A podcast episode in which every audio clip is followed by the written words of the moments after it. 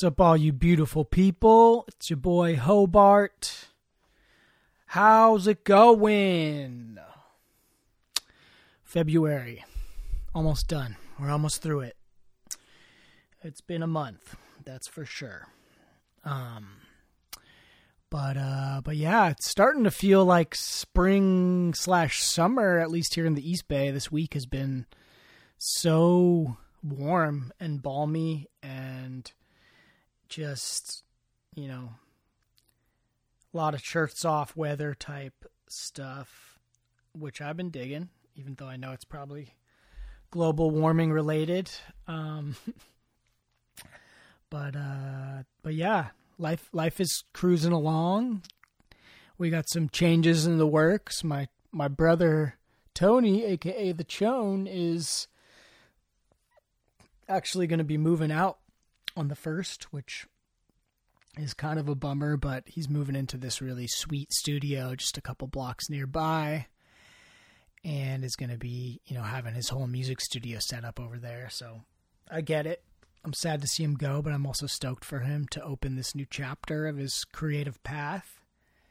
Um, but we're about to have a new roomie in the mix, uh, my, my buddy Craig. And uh, so I'm excited to have some new blood in the scene and uh, hopefully, you know, as things start to open up more, we'll we'll be able to build more and more of a of a social environment in in this beautiful property we live on. Um yeah. March is almost upon us. And I'm excited for them for the next month and for this year and things are in the mix. Uh, we're, we're been doing a lot of podcasts lately. I, I, feel like it's it's been really cool to have a couple in the chamber, as it were. I got a got another one that's all set and ready to release too. I'm gonna try to keep this consistency up, and I've got some exciting guests for y'all on the horizon as we continue to try to build this thing. You know, it's my goal this year to really push this podcast out there and get the numbers up, um, and really take an honest swing at it because I love doing this. This is like becoming more and more clear. Uh, the kind of pri- primary art I want to be focusing on, and um, certainly all y'all's support, even just by listening, is is huge in that regard, and as well as the word of mouth, spreading the word. Yeah. So my guest today has the distinction of being the most I would say, scientific guest to date on the Bartcast. Um, she is my friend Alyssa Bormann. Uh, she's a molecular biologist and doctoral candidate at the UC at UC Berkeley, and uh, is works in the doc, Dr. Craig Miller Research Group on uh, studying fish teeth, actually, and uh, the the impl- implications with regards to tissue regeneration and uh, yeah, it was. It's just uh, it's something that I don't think I've ever thought about, but it's really cool. Uh, it was really cool to learn about it and to hear um, this scientist talking about her journey through the academic system, um, what it's like to go through that and then uh, the work that she's doing, and and I think you know just just for a layman like myself to to be able to engage with this person, um, this scientist about research, the philosophy behind it, as well as the technical aspects of it. Um, super smart uh, intellect that's so fun to interact with.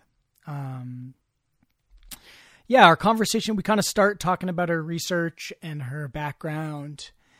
And then we move from there into a little bit more about um, traveling. She's she's a van lifer, so we talk about you know the impetus to to get into that world and how she fell into it and what she's doing uh, moving forward with that. Her ambitions of, of being a van traveler and the philosophy behind that. And then the last part of this conversation, we get into uh, talking about finance. which I found particularly interesting. It's something that I think of more and more in my life and, and wonder about. And it still is a, a very foreign topic for me um, and not without its intimidation factor. And Alyssa was just so gracious and friendly and excited to explain how the system works to me. And uh, I was, I'm really grateful for that uh, for that exposure to to the topic in such a, a kind and open way. And you know, it's one of the coolest things about doing this podcast is just the range of experiences and realities um, that I get to dip my toe into with each guest. Everybody's bringing a wisdom base and uh, you know their own kind of mandala of symbols that are what's exciting them in their life and I have my own and it kind of gives me this opportunity to pick and choose sort of buffet style with these little like you know curiosity nuggets. And um and so with with this you know that definitely started it, it got me thinking about like oh well maybe i could maybe the investing game is something that would would be fun and interesting to think about i know long term uh you know financial stability is a huge ambition of mine and so this seems to uh, be an important uh, part of that and something worth looking into. Um, you know, coming from a low income background, single mom, never really quite thought much about that. It's always been very mysterious to me. So, hearing someone like Alyssa talk about it with such excitement in her voice, um, someone I consider a peer, you know, it it uh, it got my my gears turning, and uh, you know, now I've been it's been in my mind of late. Um, the last thing I'll say is just that, you know, as I continue to work on, you know, being a better podcaster and putting on an ever increasing quality of production, uh, did have some technical issues on this one. Um, I've kind of been able to narrow it down. It's, I, I you know, we have a shoestring budget here on the Bartcast, and right now I've been using these two mics that my brother Tony was so uh, gracious to let me borrow. One of them's a SM7B, which is just like the podcasting mic. If you look at uh, video podcasts, a lot of them are using that. You know, this kind of really just crisp black microphone. Um, it's it's a dynamic mic. It's it it, it uh, it's really good at just picking up the voice, whatever's close to it, and, and not the room tone. And um, it's what Michael Jackson recorded Thriller on. It's like the mic. They're very expensive. And, uh, you know, the other mic that I have to work with right now is what's called a condenser mic, which does pick up more of the ambient noise. And the one that I have, you know, I have been having these issues come up with it. So, unfortunately, today, uh, there is there may be a little bit of buzzing, like lo- like a low hum in the background, um, and I'm do- I did my best to to try to fix it in post uh, with, with, with an EQ, but uh, just wanted to put that out there. You know, if you hear a little buzzing, you don't have a tumor. It's my bad. and I hope that it's not too distracting and that it doesn't take away from this wonderful conversation and know that I'm aware of it and I'm working to uh, to improve. And you know, a new mic is definitely at the top of my list of of investments I want to make into this podcast, and we'll be trying to get that replaced as soon as I can afford it. So. Um, hope hope y'all are able to get through it and that it's not too much. I, I am going to try to fix it more w- with the EQ, but uh, but just wanted to give y'all the heads up. So, without further ado, let me ad- introduce to you my friend Alyssa Bormann, scientist extraordinaire, on this episode 25 of the Bartcast. Great to hear from you. What a surprise.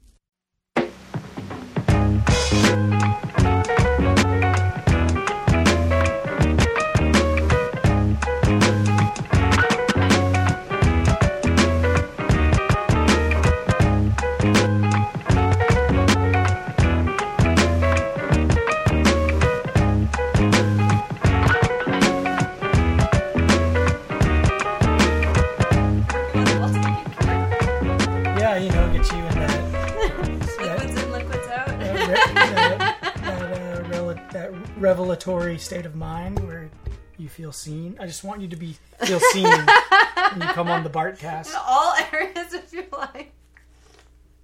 Yeah, The most really, intimate moments. It's really important to me that my guests feel seen, feel heard, like uh, you know that you're able to feel like uh, your most intimate self has been revealed. but yeah, what's up, Alyssa? What is up? Um, yeah, I've just been working a lot on my project, uh, which is what you asked me to come on here and talk about. Yeah. You were super interested in that. I was super, mega, ultra interested, and no, and and I, d- I definitely am. I jest, but um, we were texting and just talking, and I was like, man, this is a really cool, interesting person that's doing really amazing research that's like so above my head, and you might be the first. I'm trying to think, you might be the first official scientist that we've had on the Bartcast here. Um, so yeah, you are the most learned in the official academic channels uh, on the Bartcast. So that's a pretty cool distinction to have, you know. Well, thank you. Yeah, it's it's interesting. It actually took me it took me a while before I could even label myself as being a scientist. Like after doing, you know, so many years of science in undergrad and graduating with my bachelor's of science and then coming to graduate school at UC Berkeley Yeah, to pursue science like i still i was like oh but i don't i'm not a scientist until you know i have the degree right until i have the phd gotta get those three Um, letters. It's not official until you do, right? yeah yeah and so it wasn't until after i passed my qualifying exam that i like felt like i earned the title of being a scientist. Of just you know standing in front of a panel of professionals in their field being grilled on subjects you know within the scope of your project and outside of the scope of your project and being able to design experiments. Um, So how do you how do you identify as a scientist? How are you identified as a scientist? What what is your field? What is your title? What do you how do we think how should we think of you in the in the world of uh, knowledge gleaning? Yeah, so I am a evolutionary developmental biologist.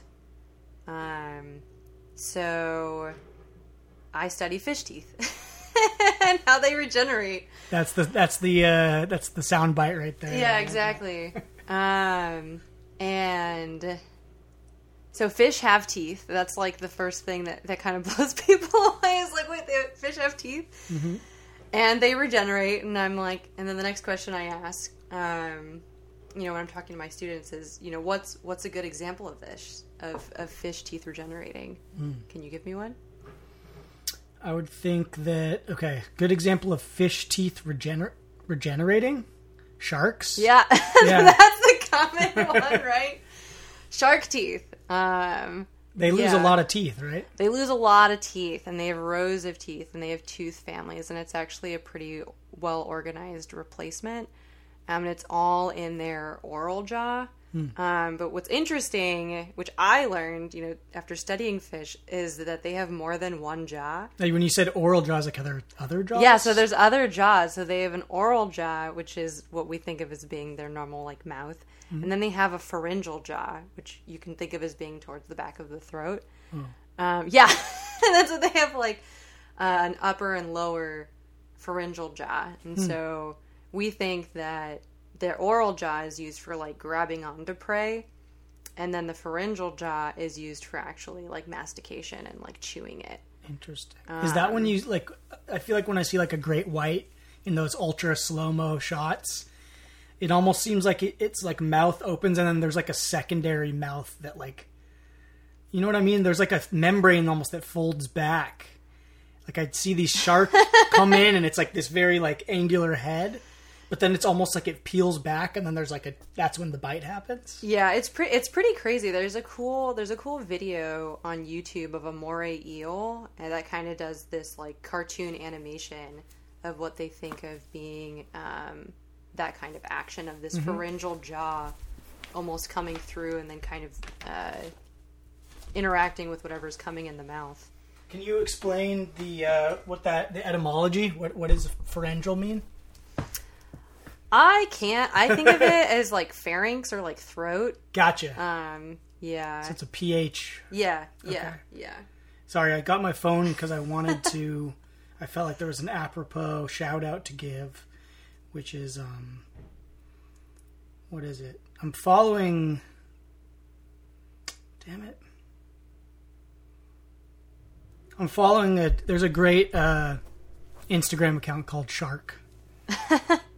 That's just a, it's just literally videos and photos of like badass sharks. it was like one of those. Every now and then you get hit with like an account where you're like, "Fuck yeah!" Like I'll look at sharks when they come up on my feed. you know? so you know, not to get you off track, but I just wanted to give them a shout out. If great follow out there to all y'all, just shark Yeah. or sharks. It's sharks. Great Instagram account. Um, but yeah, that's pharyngeal jaws. Yeah, well, and and just like regenerating teeth in general, and it's Mm-hmm. it's pretty interesting to think about different organisms that do regenerate their teeth, like geckos regenerate their teeth, uh, the tail, alligators, yeah, alligators regenerate their teeth. Um, mice, mice are interesting. They just like have one, like their incisor teeth is just like always growing, and that's why they have to gnaw it down. That's why rodents have to gnaw it down. But then when you get to mammals and like humans, like we just we just replace our teeth once, right? And if you actually go back in like the um, fossil record, um, there's evidence to suggest that the ancestral phenotype for dentition is continuous tooth replacement. And somewhere along the evolutionary timeline, we actually lost the ability to continuously replace our teeth. Interesting. So then the question is okay, well, if we used to have the machinery, you know, to turn it to turn it on continuously, and we at least know that we have the machinery to replace it once, can we go back in and turn it on again? Right? So when we're in our old age and our teeth start falling out, if we don't take care of them, can we turn that machinery back on to replace our teeth again? So like gene therapy is the new dentistry in a way. Yeah, yeah. My dad could have used that for sure. I think at the end he had maybe three left, and uh, he totally would have been a beneficiary of that. And it, to me, it begs the question: What is the evolutionary advantage for not replacing your teeth? You know, like why was that trait selected for? Why why did the gene cease to be expressed uh, as we d- evolved? You know, as, as hominids, like where, I, you know, there had to there had to be some sort of advantage, right, to to not replacing your teeth. Yeah. I mean, our teeth are more specialized, at least as far as like the organism that I'm working in. All the teeth seem to be the same in, in terms of like, you know, we have our like canine teeth and our molars that, that perform very specific functions for like tearing off stuff and um, and then being able to chew it. Um, but that yeah, that's a good question. Like, is it our diet? It is kind of like energy consuming and like not great. Like if we were Man, to last lose our week teeth I and was have growing. to replace them. I grew back three molars. I'm telling you, I was I just had no energy. I was just Yeah, yeah, and also like the space in our mouth Mm-hmm. to be able to have, like, if you think of sharks and how they have tooth families, where you have like the older tooth and then the baby tooth, and they grow in kind of rows, Mm-hmm. and we also just kind of don't have the space right. to do that. My brother had a snaggle tooth growing up. You know, like an extra row. Oh yeah, yeah. Um, I Yeah. I've definitely known a couple people that had that, that little kind of shark tooth vibe going. Yeah. But uh, but yeah, and you learn. You know, anyone who's had their mol- their wisdom teeth out, it's part of that education when you're getting that those cut out of you. Is that well, our we used to be, you know, we used to lose teeth, and then the, they would push together to accommodate. You'd have more space in your mouth, and it's just it was weird to me when I got my wisdom teeth out. That like whoa, like like the like the the rhetoric that I was getting hit with is like humans basic surgery required. You know that there was like a necessary surgery, like just even though I was healthy I know. to have this thing cut out of my mouth. Yeah. It's kind of strange. Yeah, I tried to keep mine. Like I felt them growing in, Mm-hmm. and I was like, "No, like these these belong in my body. I take made my these. teeth." Yeah, I made these. I want to keep them." But it hurt. Yeah, they were coming in diagonal, and I Mm. just it got to the point where I kept on putting like the was it the benzocaine, like the get it Walgreens, Mm-hmm. and I kept on just like putting it on there as like a, a band aid, and I was like, "This is not a system. Your teeth are very straight though, because that's always the fear. They're like, you're gonna have crooked teeth and no one will love you. You know, like that's like the scare story that they give you. You know, it's like if your teeth, you know, makes a little sense. Like I think teeth, especially in this country, are like a calling card, if you will. Like we Oh, really, yeah. we like more than other parts of the world. We really judge people on their on their teeth in this smile. country. And Yeah. I was when I was in India. I was uh, hanging out with my friend. Shout out Sandeep, who amazing, lovely, kind, the most caring person I've ever met. Would invite. He did do this. Invite like a random fifty year old woman on the train to come stay at his house. Uh, when I was coming to stay too, ended up having to like share a bed with this old fifty year old woman who was like snoring and stuff. Aw. It's just part of the travel experience. Um, old French lady, but uh, but he had like you know, he had some pretty gnarly teeth, black gum kind of stuff going on, and I remember being like, "Hey man, like, there's this great thing called flossing," Yeah. and I like you know, trying not to like come at it from a place of superiority or anything, but just from like, "Hey, I want you to take care of yourself," and you know, he was such a a fan of like tech culture and Elon Musk and you know he wanted to go into business and be an influencer and stuff. And I was like well if you're going to do it in America the sad truth is like we really judge people about by their teeth. And it's not saying it's right but it is the reality. And so I like convinced him to get a Sonicare and like taught him how to do flossing. And like we started like flossing every night when I was staying with him. And uh, and I think he's still doing it. I, I hope you are out there, Sandeep. You know, tooth health is is definitely a, something everyone can appreciate and enjoy, um, because we can't grow them back. Yeah. Yeah, you can't you can't grow them back, so you have to take good care of them. And you also don't want that like plaque building up. Mm-hmm. Either you want to keep them healthy, definitely want to floss. Right. Definitely want to brush your teeth. Um you know, I'm overdue for a for my cleaning with COVID and stuff. It's one of the things that got pushed. oh, I'm going on Wednesday. Nice. I know. I, I need to text them back and be like, "Yeah, let's make an appointment." They, they reached out to me. Yeah. Where do you do you have a local spot you like? I go to Total Health Dental Care. It's actually They're right awesome. around Mm-hmm. the corner from my house. Yeah. Have you used their mouthwash? It's so good. The natural mouthwash. I haven't. They used to give you a free bottle with a consultation, Oh, nice. but uh, I feel like finding a good, dentist is kind of like finding a good mechanic.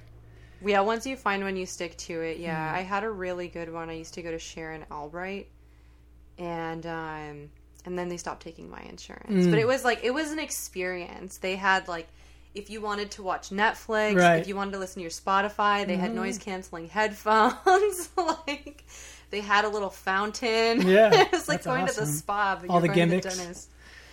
The uh, Yeah. So your so Total Health takes your insurance.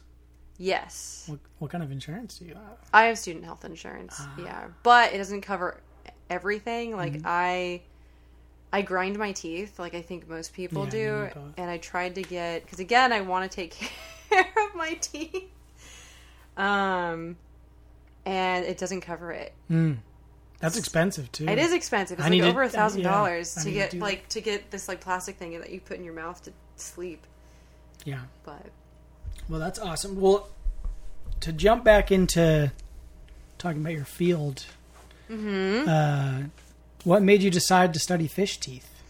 Yeah, so funny story. I did not, you know, as a little kid think when I grow up I want to be a scientist and study fish teeth. although although a lot of little girls will say, you know, they want to do oceanography and stuff or marine sciences. Um, I actually wanted to be an actress.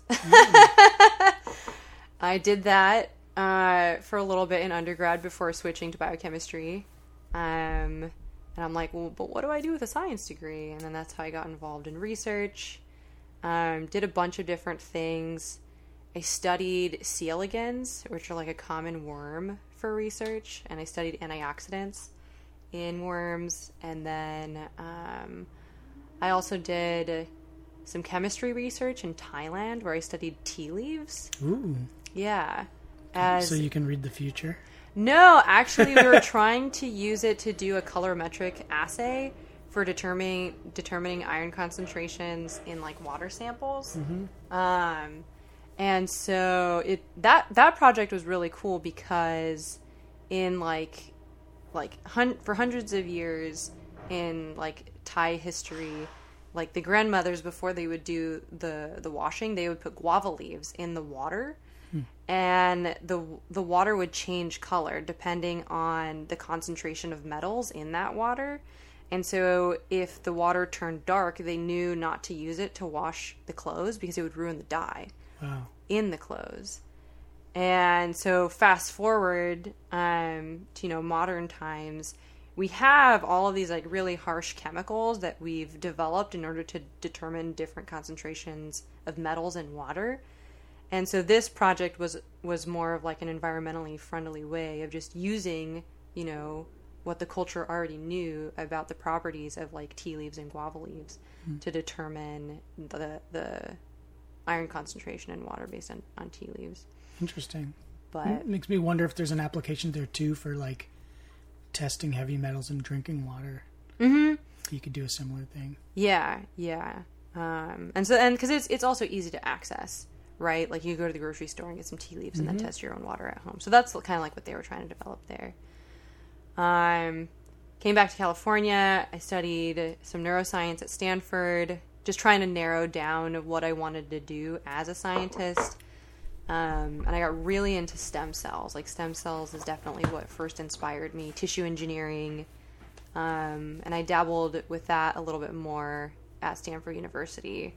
Um, Can and then, you break down real quick, just because it's one of those words that I think everyone's heard, but most of us don't really have a working understanding of what it is, other than they're this like magical thing that can. Yeah, Heal stem ya? cell. Yeah. Yeah. yeah, So stem cells and why they are awesome is because they are um, undifferentiated cells or cells that kind of like don't have a purpose yet in their in their life or not not yet. They just their purpose is to give life to daughter cells, which will then like perform a specific function. Um, It's like a blank canvas cell, yeah, yeah. multi multi tool.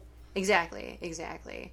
And so that stem cell will remain undifferentiated, but then have a bunch of daughter cells which will go and differentiate and perform a bunch of different functions depending on uh, where that stem cell is in in your body, right? So you have like neural stem cells. So those are in your brain. Those will give rise to the different cell types that are going to be in your brain. Or you have um, uh, like stem cells for your blood, stem cells for your muscle, um, and stem cells potentially for your teeth.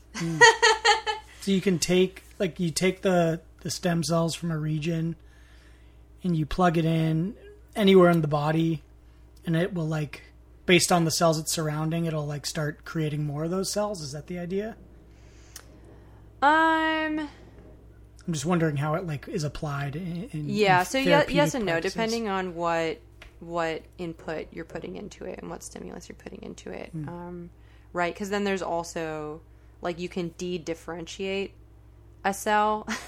right. So something that has like a purpose or performs a specific function, and then return it back to that blank st- blank slate. Um, to become like a pluripotent stem cell or something that has the potential to become something else again. Um, where do the daughter cells come from is that just when the cell divides it yeah, it's just when the cell those- divides, and so that's like your classic mitosis division. um, exactly. But um, yeah, so my my project is trying to figure out okay if the the in the fish that I'm studying, so I study the three spined stickleback fish. If they regenerate their teeth over their lifetime, where are these new teeth coming from? Right, and so any regenerating tissue or organ like kind of has to have a beginning, and so where's the beginning of these teeth? And so trying to see if they if they do have stem cells. Um, but the evolutionary aspect of that is that teeth can be classified into this family called epithelial appendages. And so you can think of those as being kind of like outer ornaments on our body that can replace over time. And so in that category, there's um, like hair and feathers and scales and teeth. Are fingernails considered that as well? Yeah, fingers fingernails are also in that in that group. And if you look at them, like if you were to take, you know, cross sections of all of them during the early developmental stages, um, morphologically they all look the same. They all kind of just look like a bunch of cells like budding out um, until they they're they're actually a fully formed organ that it looks like a hair, that it looks like a feather, that it looks like a, a, a tooth. But taking it a couple steps back, they all kind of look the same. And then if you go in and look at how they actually um, develop in terms of gene regulation, it's also very similar. So if we can draw all these similarities between how these organs develop, can we draw the same similarities between how they regenerate, right?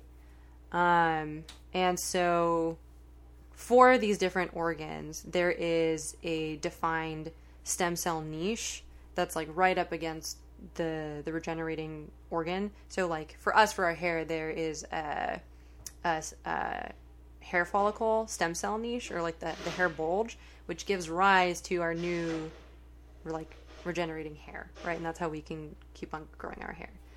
Some people better than others, Right. Yeah. right? And that's that's kind of like the the moneymaker aspect of, of, of this project too. Is Right. if we have a better understanding of of these stem cells in this class of epithelial appendages and how they get turned on and off, like can we replace teeth? Can we replace hair? There's a You lot will of money cure made there. baldness. Yeah, Exactly, yeah. exactly. Um, Yeah, I heard a great. Uh, I forget if it was like Rogan or another comedian was talking about like all these like Rogaine and other bald cures, Yeah. and he's like, like, look, if there was a cure that actually worked, there wouldn't be bald men anymore. You know, like like that's how you know there none of these really work because everyone would be shouting it from the rooftops. Then we wouldn't have guys struggling with this because every guy would like yeah, that's that's a you know billion dollar idea right there. Yeah, yeah. But it does it does go back to the genetics and it is really interesting to see how similar like and this is what you get to learn as a scientist when you're actually reading this and you're reading like the same genes like or the same orthologs for genes which is like different species but a, a gene or protein that performs the same function in different species um and it's like wait these are all like getting to, like they're developing the same way they're regenerating the same hmm. way. So if they're so similar then what makes them different? And then you get into the fun like mad scientist questions which is like oh okay well then could we grow hair out of our teeth? And could we grow teeth out of our hair? Hmm. Well, uh, yeah. we've definitely like like these are you know the kind of more fun conversations Yeah. that you get to have that uh, you know I'm- the I'm the life finds a way Right. the the well let let's let's find out but maybe not not find out How long till of- we're at Jurassic Park running from T Rexes? exactly exactly and like do we do we really want fish growing hair like i don't i don't know maybe it's like a an ornamental fish trade of long Somewhere in your lab is a poor, poor fish in a swimming around a bowl that's just got a hairy mouth, just just bristling. yeah, yeah. But what's what's interesting about it too is that um, it's not it's not uncommon to find like or thinking about the properties of of stem cells and of, of these tissues being highly proliferative like what disease is associated with being highly proliferative or having highly proliferative cells? Cancer. exactly cancer right? And so it's not uncommon to find like hair and teeth in tumors Right. Oh, that's interesting. Yeah. So gnarly. yeah So the okay, so that's kind of where that link is. That there's so much of that going on, in in in in and it's growing in a place where there is hair being made also. Yeah, and that's why a lot of um, like cancer biology and stem cell biology is so um, like they run parallel to each other because they're both like highly proliferative, and if you lose control of one, then you know like the whole system goes to shit. right, right, and that seems to be what any sort of like a stem cell therapy would have to be really, you know, cautious about. Is that like is this going to give someone cancer? Exactly, exactly, and that's that's actually one way that you can um, test if something is a stem cell. Is you you know remove it from one organism, put it in a different organism, and if it starts forming you know tumors, if it starts proliferating a lot, you're like, oh okay, this is a stem cell. It's Hmm. it's proliferating. Whereas if you took like a a non-stem cell, what's called like a somatic cell, um, it uh, it wouldn't it wouldn't be continuously dividing like that.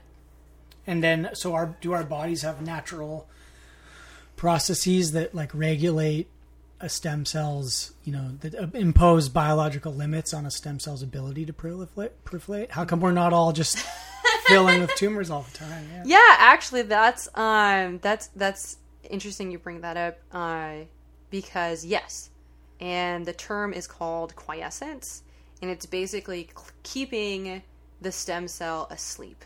So quiescence being like asleep, um, and so it only gets turned on when it's time to actually, you know, replace or regenerate that organ.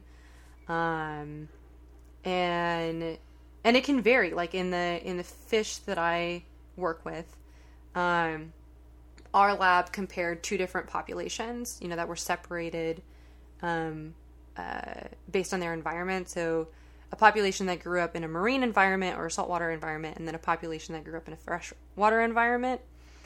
And that was enough of a difference to create phenotypic changes or like you know features the stuff that's actually expressed um, with respect to their teeth in that the freshwater population actually had more teeth and had higher rates of uh, tooth regeneration than the marine population. Interesting.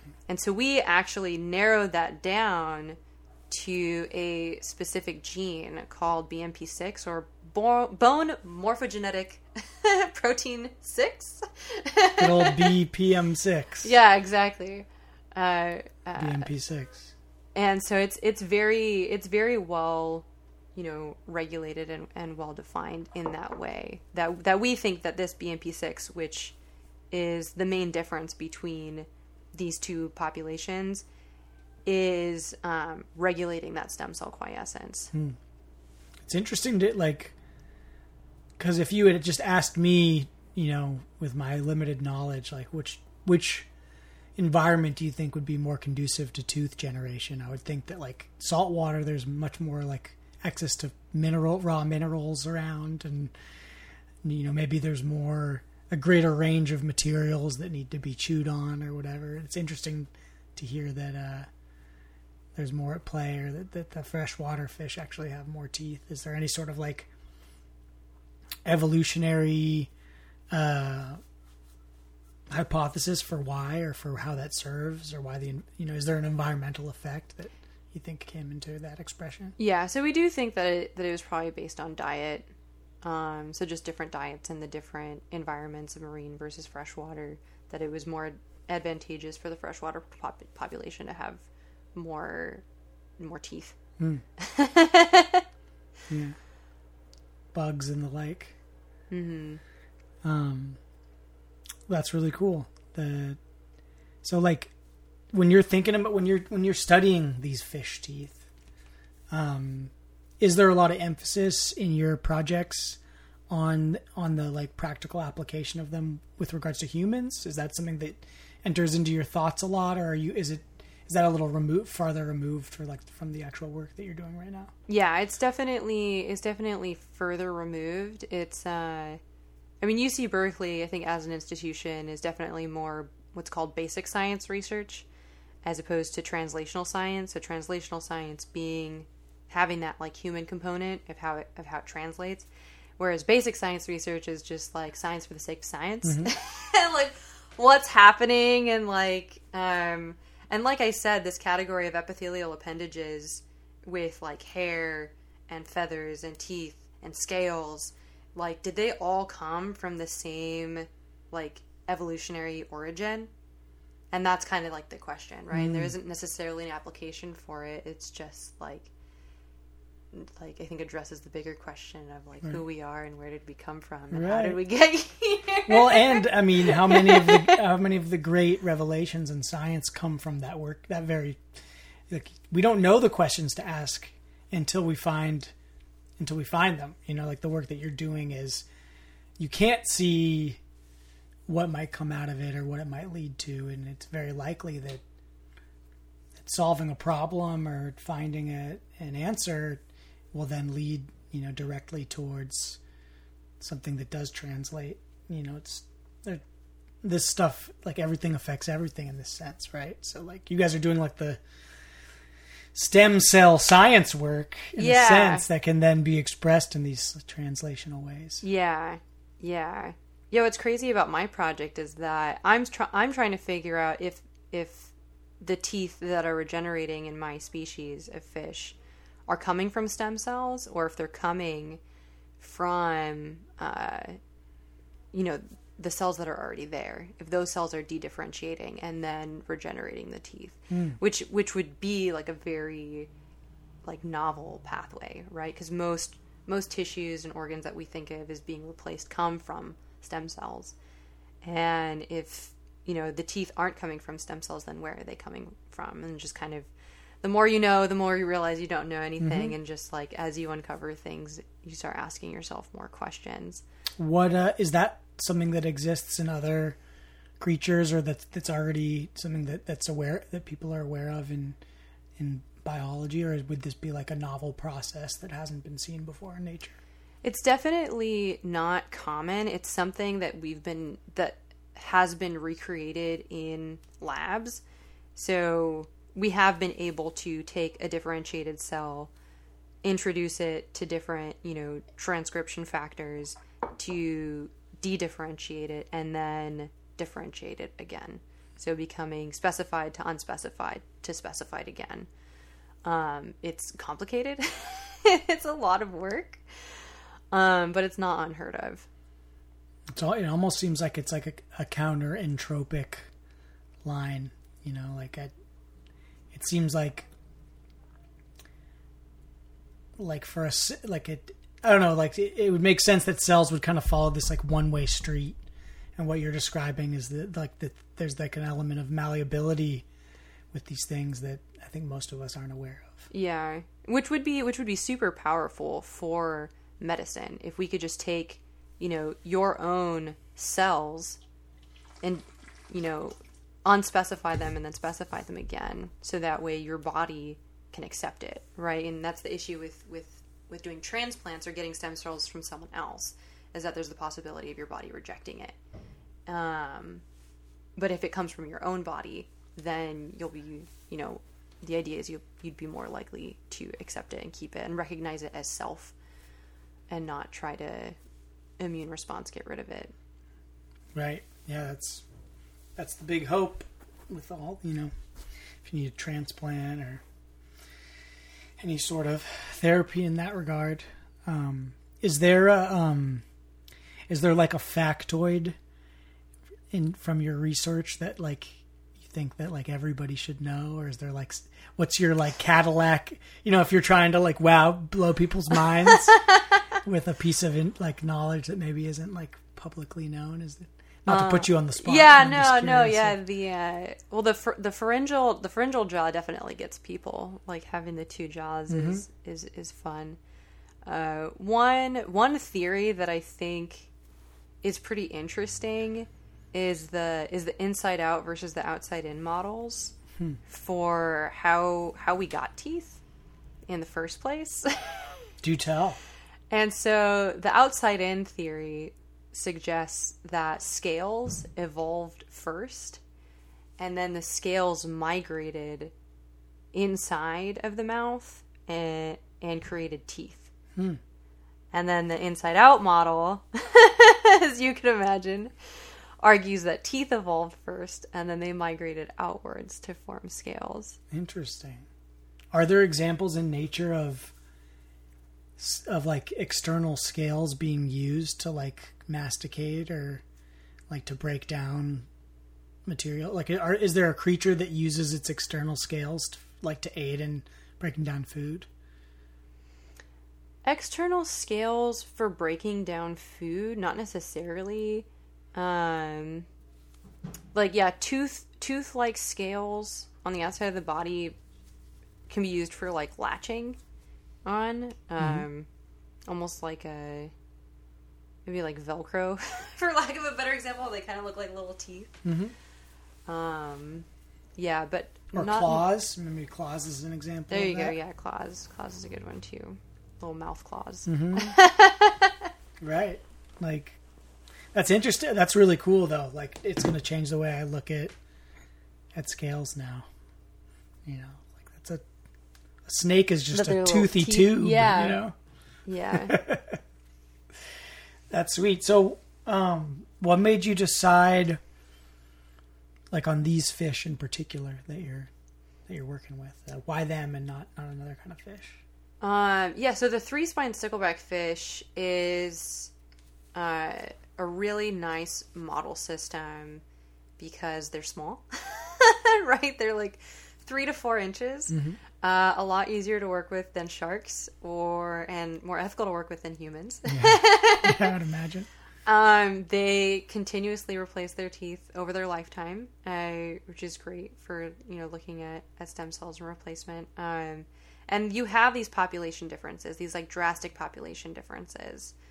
Um, and there's so many different populations with so many different uh, phenotypic differences or like these features. And you can find them like there's some in Berkeley and Strawberry Creek Park. Um, there's some I've seen some down in Pinnacles National Park. They'll go all along the coast up Washington, Oregon, Canada, Alaska, and then even as far out as Japan. Wow.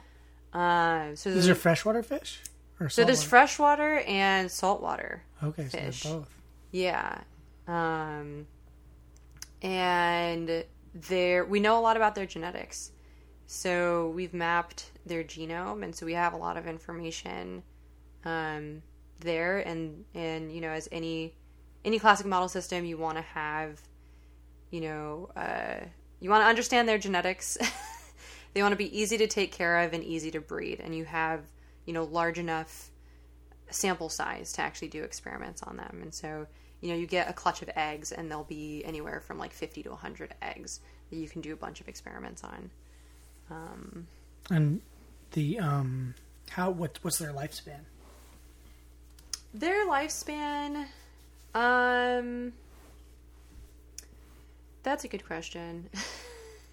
I'm just wondering, are they like relatively short lived, or do they have longer lives? Or you know, Yeah, I mean, I I think of them more as like like sexual lifespan because I guess that's for them that's kind of like the lifespan that matters, and that's about two years. So they'll reach sexual maturity at six months, and then they'll be able to breed for about two years. So we keep them around for for about three years. wow, that's like pretty long in research. Yeah, yeah, that's why it's like six, six, sometimes seven years for a PhD in life sciences. Just because, especially if you're working with a model, a model system or an actual organism. Um, whereas if you're working with cell culture, you know, it's a lot easier turnaround if you're just working with cells. Or if you're doing chemistry, it's even quicker because you're just, you know, mixing the chemicals together Right. in, a, in a very crude sense. But and how long does it take them to replace a tooth? Uh, that's a good question. And that's something that's that's difficult to track. We know we've been able to mark the first tooth replacement. So um, after you know their their developed teeth, um, the first time that they replace a tooth is 21 days post fertilization. Um, so 20, 21 days after they've been fertil- fertilized. Um, that's when the t- first tooth gets replaced Interesting. and then after that we it we can't really tell because we can't keep track of them because they don't have as far as we can tell tooth families to be able to track them linearly like you could in a shark where it's like okay there's baby tooth there's like a middle tooth and then there's the adult tooth um, and so they don't have that like even so they don't start replacing teeth until after they've reached sexual maturity. Is that what you're saying? So they start replacing their teeth at like three weeks old. Got, so, oh, And so then you're saying fertilization like as a fertilized egg? as a fertilized egg. Gotcha. Yeah. So that's the first time they replace their teeth is when they're only three weeks old, and then it's just continuous tooth replacement. And that's actually kind of like a question in our field: is what is what is the lifespan of of that tooth, Right. right? When with a tooth that doesn't have a tooth family. And they're like individual, like they they have roots, and they're like because I when I think of like a fish jaw, to me it's like my you know just from fishing, catching trout, and it like seems like it's like just this jaw with like bony protuberances on it, like almost like a ser- serrated knife. But I've never really thought about each one of those little points having being like a human tooth with a root that goes and extends down. So they are they are different than human teeth, but they can be what's called like an- ankylosed, and so like attached, like the bone attachment um, to the jaw, and that does happen. Um, So it's rooted. So like, is it one? Is it fused? Like it's one. It's like part of the same bone as the jaw, or is it like like ours? You know, it's like rooted in a socket. See what I'm saying? yeah, the not rooted in the socket. Gotcha. not not like human teeth. Yeah, Yeah. interesting. And like, what do these fish feed on? Like, what are they? What's causing them to lose the teeth? I guess. Have you been able to identify that? Yeah, so they, I mean, they'll like kind of how you had guessed, like a lot of bugs, like whatever's whatever's around. Um, the fit, our fish, they are very high maintenance. Like they they get a very cush diet. it's like yeah, we rotate, um, taking turns feeding the fish. And I'll tell people like, oh, like I have to, you know, I have to go to lab and feed the fish, and they're like, oh, like you put little flakes in the tank. I'm like, no, not like put little flakes in the tank. Yeah. It's a whole, whole process of, um, so they live on a diet of brine shrimp, bloodworms, mysis shrimp, and daphnia. And um, most of those just come from frozen. So the bloodworms, the mysis shrimp, and the daphnia all come from Or frozen. Daphnia is that like larva, Yeah. like dragonflies and stuff like that? And uh, and then the brine shrimp are AKA sea monkeys. So you cut out the magazine. Yeah, exactly. Send in the little coupon. exactly. Um, and so those we actually have the seeds, or the not the seeds, the the um the cysts. And so we'll, we actually have a whole brine shrimp hatchery that we set up, and so it's just kind of this this like plastic cone tank with warm water that's aerated. We add the cysts in. Um, after 24 hours, they hatch, and then we harvest the little the little orange, orange shrimps, and then set it up for the next day. And so the baby the baby fish will eat the brine shrimp because it's it's small and it's easy for them. Whereas the older fish will get the daphnia, the bloodworms, and the mysis shrimp. I mean, it makes sense because to me, if you aren't careful about what you're feeding them, you're just building bias then into your experiments, right? Like it's going to affect what their their diet would, is totally going to affect so much of the data you're collecting about like how their teeth are replaced and when they're replaced, right? Like I, it would make sense to have to control for for that input. Yeah, yeah, and it, it is, I guess, nice to know that you know evolutionary changes happen over time. So in the short span that we're observing them, Mm-hmm. there isn't going to be like that many, or like they're not going to necessarily you know evolve in that time, Right. unless we intentionally you know change those conditions. Mhm. Um, And I guess in nature, I mean, that is also the X factor is like what this is what they tend to eat, but like, they also eat poop. right. Like they eat poop. They eat like if a uh, if a female um like lays her eggs, like they'll eat the eggs. Um they so their like mating ritual is is pretty cute. Um the male will make a nest and um to impress the female and if the female likes it then she'll go and lay her eggs in the nest. But then you have you have some dudes who kind of like hide. You know, they didn't make the nest, Uh-huh. but they'll hide, and then as soon as they as she lays the eggs, they'll just swoop in and fertilize the eggs. They're the home wreckers. Yeah, they're the home wreckers. Um, and then so if the other male fish get really pissed off, they can just go in and then just start eating, eating the eggs. These aren't my kids. I'm gonna eat them. yeah. That's uh, life finds a way, I guess. You know.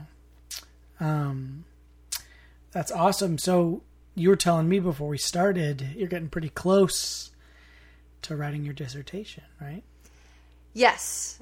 Yeah. So I have I have about half a story Okay. right now. yeah.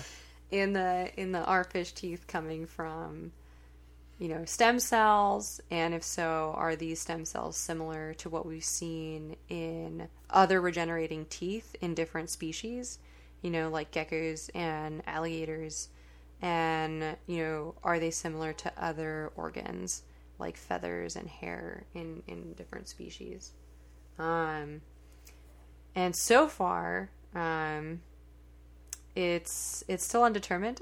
That's like the half of the story. Um, the places where we thought that we would identify stem cells, because in in the literature, in like other examples in other species, like the stem cell niche is pretty up close to the tooth that it's replacing. And so far in the data that I've collected, we haven't seen that. Um, which is which is still interesting. Like that you have you know all these similarities in different species, and then ours the one is the one that's different. So then it, you know, ask, you know, we're, we want to ask ourselves, you know, where, where are these regenerating teeth coming from then? mm-hmm. What? How? Is there an end date to your experiments to your project? Like, I'm curious with the dissertation process. Like, is there a date that you have in your mind of like when you got to chop off your research and start the analysis, or the is that all happening at the same time? Like, when you go into publisher mode, you know, where do you where do you cap it? Yeah, so it's all it's all happening at the same time, and a lot of getting your PhD, I think, is kind of self learning and like flailing along the way of you're doing you're often doing stuff that no one's ever done before and you are in the position to figure it out. Like that's your job. Like that's getting your phd is figuring it out. Um so i would say maybe like the first you know three years of grad school was me figuring it out and like troubleshooting. And then you know the last three years are actually running the experiments and then trying to figure out how to analyze the data. R- identifying any holes in in the story and where we could add extra add additional experiments um and so it's all kind of like an ongoing process. Like i i did a lot of troubleshooting um at each of of the steps right? Of of developing the protocols like what conditions are best what reagents are best. Okay now actually you know imaging the data and then now analyzing and quantifying the data. And now and then going back to the beginning and then running running it all over again. And so uh, like i mentioned earlier there's these you know two different populations that we've looked at the marine population and the freshwater population and seeing if you know the the proliferation dynamics you know if they do have stem cells are different between the two different populations. So it's like i'm running this experiment in the marine and then i'm running this experiment in the freshwater. And then um, and then we're looking at developing teeth and regenerating teeth. And so we're looking at you know the juvenile fish and then we're also looking at the adult fish. And then you have the pharyngeal jaw and then you have the oral jaw right? And so you can kind of see where you're rinsing and repeating a lot of a lot of the the same experiments um, but like at different time points and in different um, in, in different jaws. How many experiments in total go into a dissertation? i don't even know if you could put a number on it. Yeah. Okay. Yeah, because sometimes you do an experiment to just like see if a reagent works, right? And so um, it, it's just like so much trial and error, um, like little experiments leading up to bigger experiments.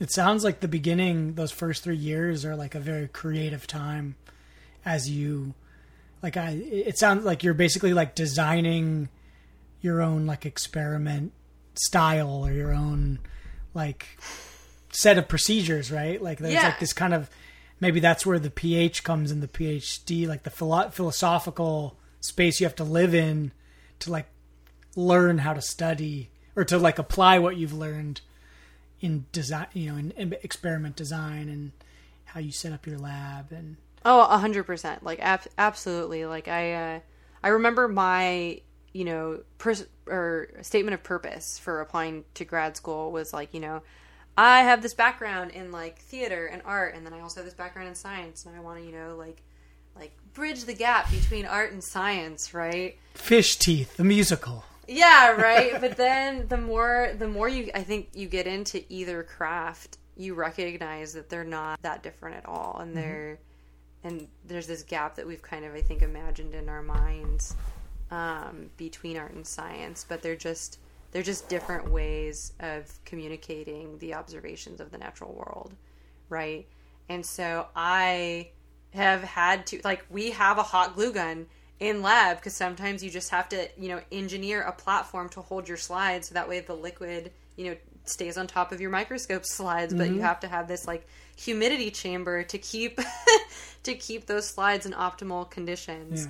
Um, one of my favorite aspects of my project is actually um, fluorescent imaging.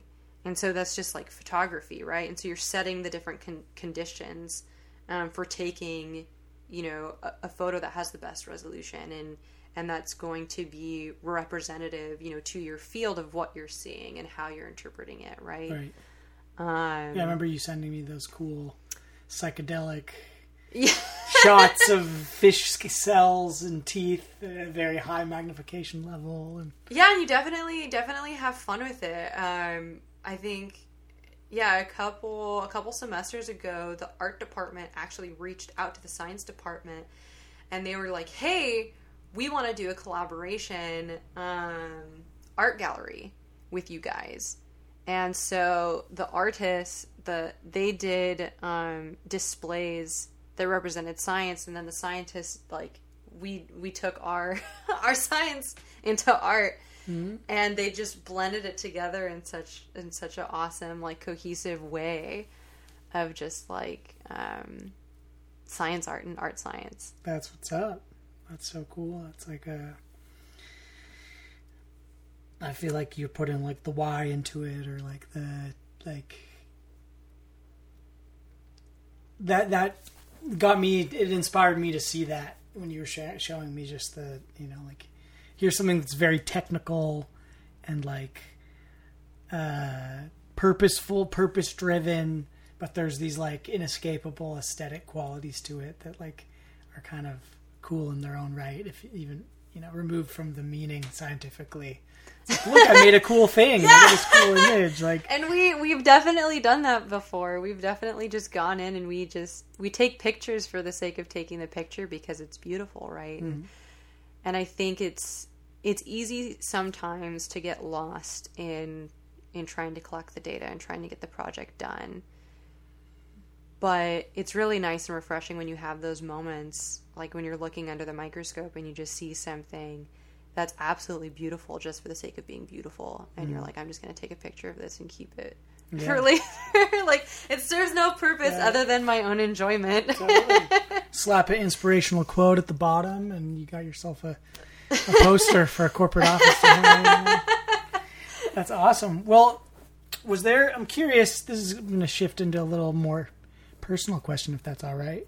Um, what was the moment where you first felt like uh, like you could call yourself a scientist? Was there like a moment where you're like i'm a fucking scientist. Holy shit. Like is there something that yeah you can take us yeah. yeah i'd mentioned earlier about my um my qualifying exam. Mm-hmm. and that's a, a pretty intense experience for any you know it's it's different depending on the phd program but for ours you have to write and defend your thesis proposal right? So your your your your project aims and expectations but then you also you know have a, a paper component where you have to read you know literature inside your field outside your field.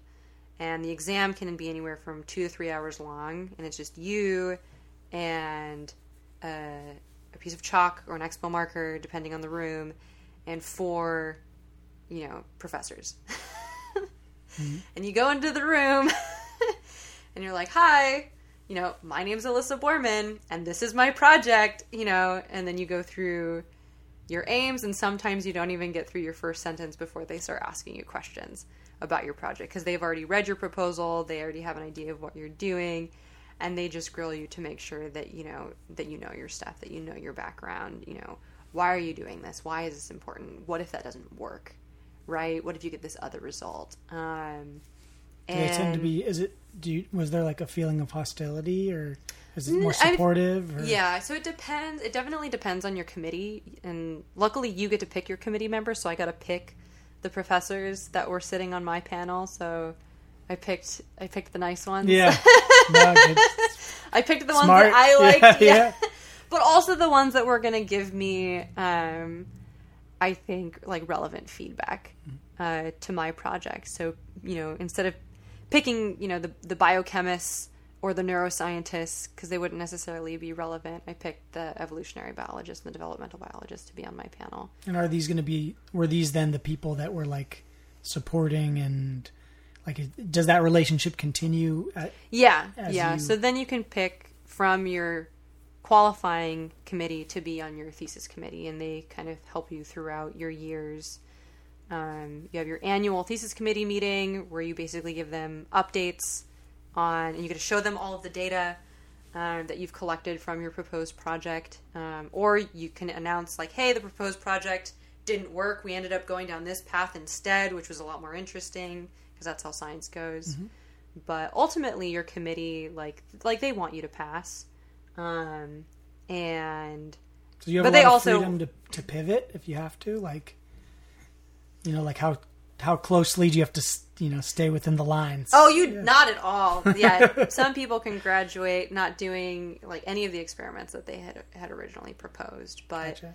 like the purpose of the qualifying exam is making sure that you are, you know, set up and ready to pursue your work, right? And that they can they can basically take off the training wheels and let you start running and you're not to, you know, get stuck in a ditch somewhere. Um, even though it does feel like that that happens sometimes when you're when you're in troubleshooting. But um, overall, they just want to make sure that you that you know your science and that you're able to propose additional experiments. And so for me, the moment that I felt like a scientist was they were asking me these questions that I didn't know the answers to, right? Because that's what they're trying to get to the point is like to ask you into the unknown and how you deal with it. And I remember being there and being comfortable and being mm. comfortable in the unknown because I could propose experiments to figure out to figure it out, right? Or I knew the resources to use to get that information. And it was it was interesting because I had this very like out of body experience where I was like watching like I was in the room and I was like outside of myself like watching myself give these responses. Mm. and I'm like man, I'm I'm a scientist right now. Like I, you know, was given this question that I don't know the answer to, but I'm proposing all these experiments on how you'd be able to figure it out. Right. And it all makes sense. They're all agreeing with me. They are all, you know, that's tenured good. tenured faculty, you know, like professionals in their field and they're agreeing with what I'm saying. Like what I'm saying is coherent. you know, and I'm not, you know, I'm not the imposter that that I thought I was, um, which comes up a lot with with scientists and with with grad students and even with professors of just, you know, feeling like like you've been faking it, Right. right? You're just like the master at bullshitting, but you don't mm-hmm. actually know what you're doing. But it's it's very very validating when when these you know people that have been doing this for their whole life agree with the experiments that you proposed. right no totally and, and yeah i mean i can just imagine how how validating and, and how awesome it must feel where you're like yeah i'm on the right path. Like these people that are so smart are like con- seriously considering my contributions. And um, is your field in particular do you find it to be uh, you know we hear so often in, in when people you know scientists talk about their fields just the, how how competitive it can be how backbiting it can be like the, those negative stories definitely transcend of like how hard it can be to be a scientist when people are always attacking your ideas. In your particular field, did, did you have you found that experience to be the case, or is it a more supportive? Like, how does yours compare to these, you know, in, in the larger network of of science? Yeah, yeah, that's definitely that's definitely a problem.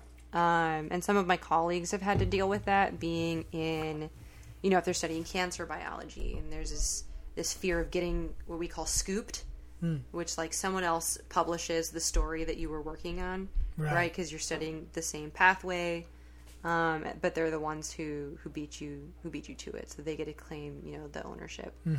Um, with my field, you know, being more being more basic science and just knowledge for the sake of knowledge, and kind of studying a more obscure organism, being the three spine stickleback fish. Yeah. I have not run into that problem. Um, the Stickleback Labs, I I mean, we kind of know all of them, and they've all like branched out from a similar source. We actually have uh, a, a journal club, uh, or like a, a, a lab meeting, group meeting with some of the other Stickleback labs in the U.S. So we get together on Zoom. and we'll just chat with each other and update each other on our scientists. And we all work on the same organism, but in different ways, right? Because you can study so many things in the same organism. And so our lab specializes in teeth. Some labs look at fins. Some labs look at, you know, plate morphology. Um, some labs do more ecology work. So thinking about like their environment. Um, and so there's just hasn't been as much competition, which is nice because because I definitely have friends who have to, you know, go and work late hours and they have to get, you know, their work done and that experiment done. They have to get that data collected and analyzed mm-hmm. and pushed out the door as soon as possible because if you even wait like a day, it could be the difference between you having ownership and they having them having ownership of, you know, producing that knowledge. Right. How many how many people are on your team that you're working on? Are you a lone?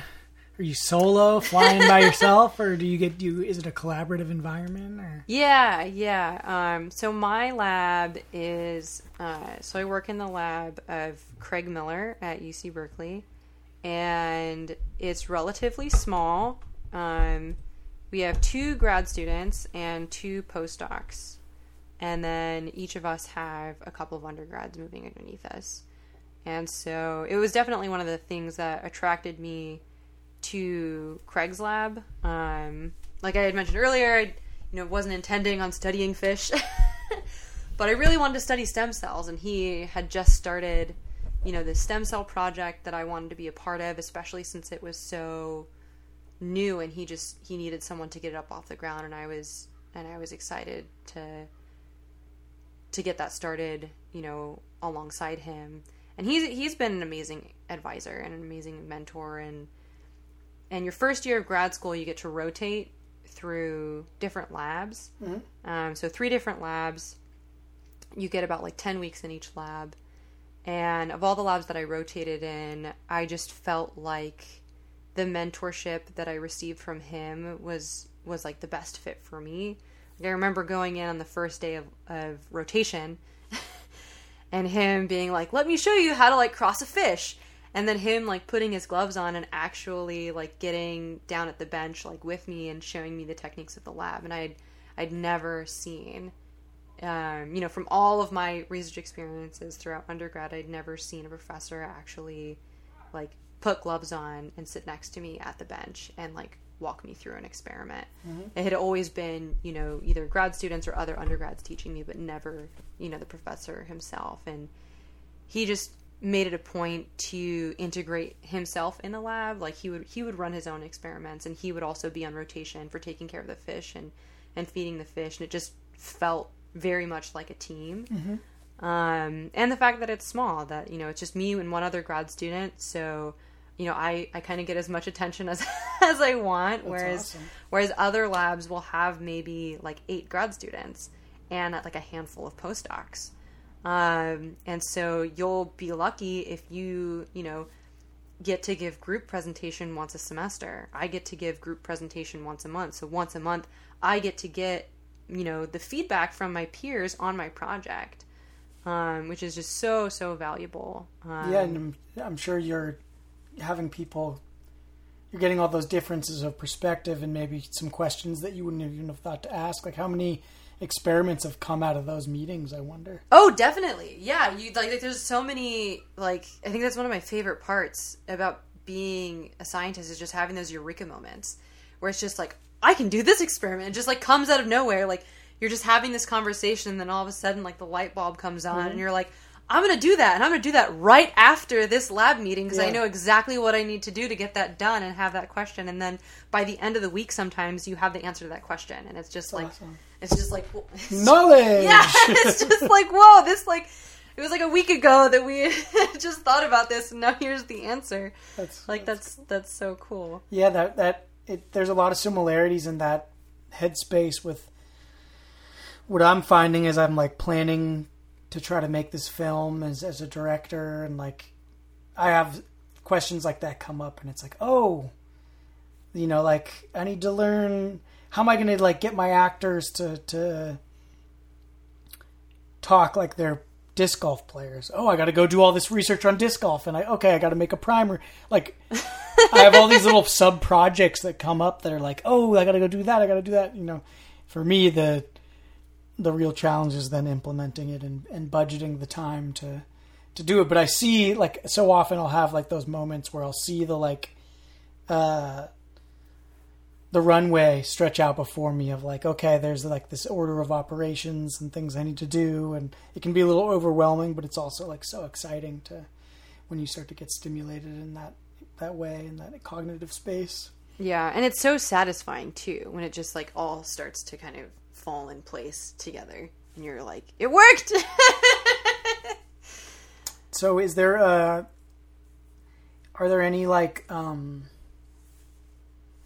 units of knowledge that you can already like like cl- claim to like claim ownership to like what's has the, has there been not to again not to put you on the spot but like are there like pieces of uh you know conclusions real pieces of like knowledge that you can like claim like yeah I figured that thing out. Like that's Alyssa you know contributing to the human understanding of of life.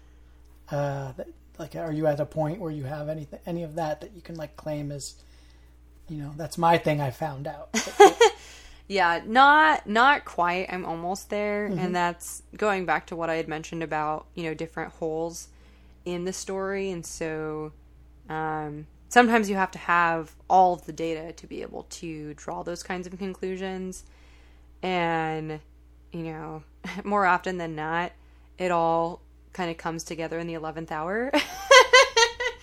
right? And mm-hmm. and if you could imagine just having you know all the data spread out everywhere and then just drawing you know all of these like like lines across it trying to make some kind of sense of it and you can't really do that until you have all of the pieces. Um or i guess maybe maybe a puzzle is a better analogy. Yeah. Like if you just have parts of the puzzle, you can't see the full picture. Like you have maybe a rough idea, but once you get more pieces, then you then it becomes more clear, and you can you can make those conclusions. So hopefully, I mean that's like that's like the goal for for this semester is to finish collecting that data, so finish collecting those puzzle pieces, and then spending the next year actually solving the puzzle and putting it together and drawing those conclusions. seeing what rises to the surface Yeah, and making a significant contribution to the scientific community. Right. But that's that really is like you know, that's uh that's a very small percentage of people in the world get to say like, "Hey, this piece of knowledge that's true, this piece of truth in the scientific truth, I can lay claim to like actually I'm the one that figured that out." And once you have that, you get to like be part of this very like kind of elite club of you know, like I can see where like the ego can come in and the hubris of people that have done that a bunch and are like, look at all this knowledge I've accumulated for humanity. But I also understand like that's got to be such a amazing feeling.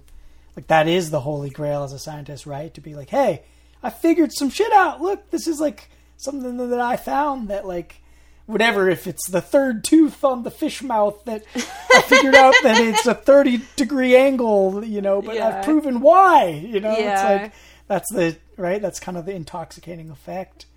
The in, the inspiration between, behind all these hours you've been putting into this project. It's kind of the fruit, right? Absolutely. And that's that's like definitely I think what attracted me to being a scientist like on a, an existential level is is doing something that is kind of timeless, right? Of of making a discovery, publishing it and knowing that that will outlive you, hmm. you know, as as as small as it is, you know, basic science of studying how fish teeth regenerate, right? The Alyssa legacy. Yeah.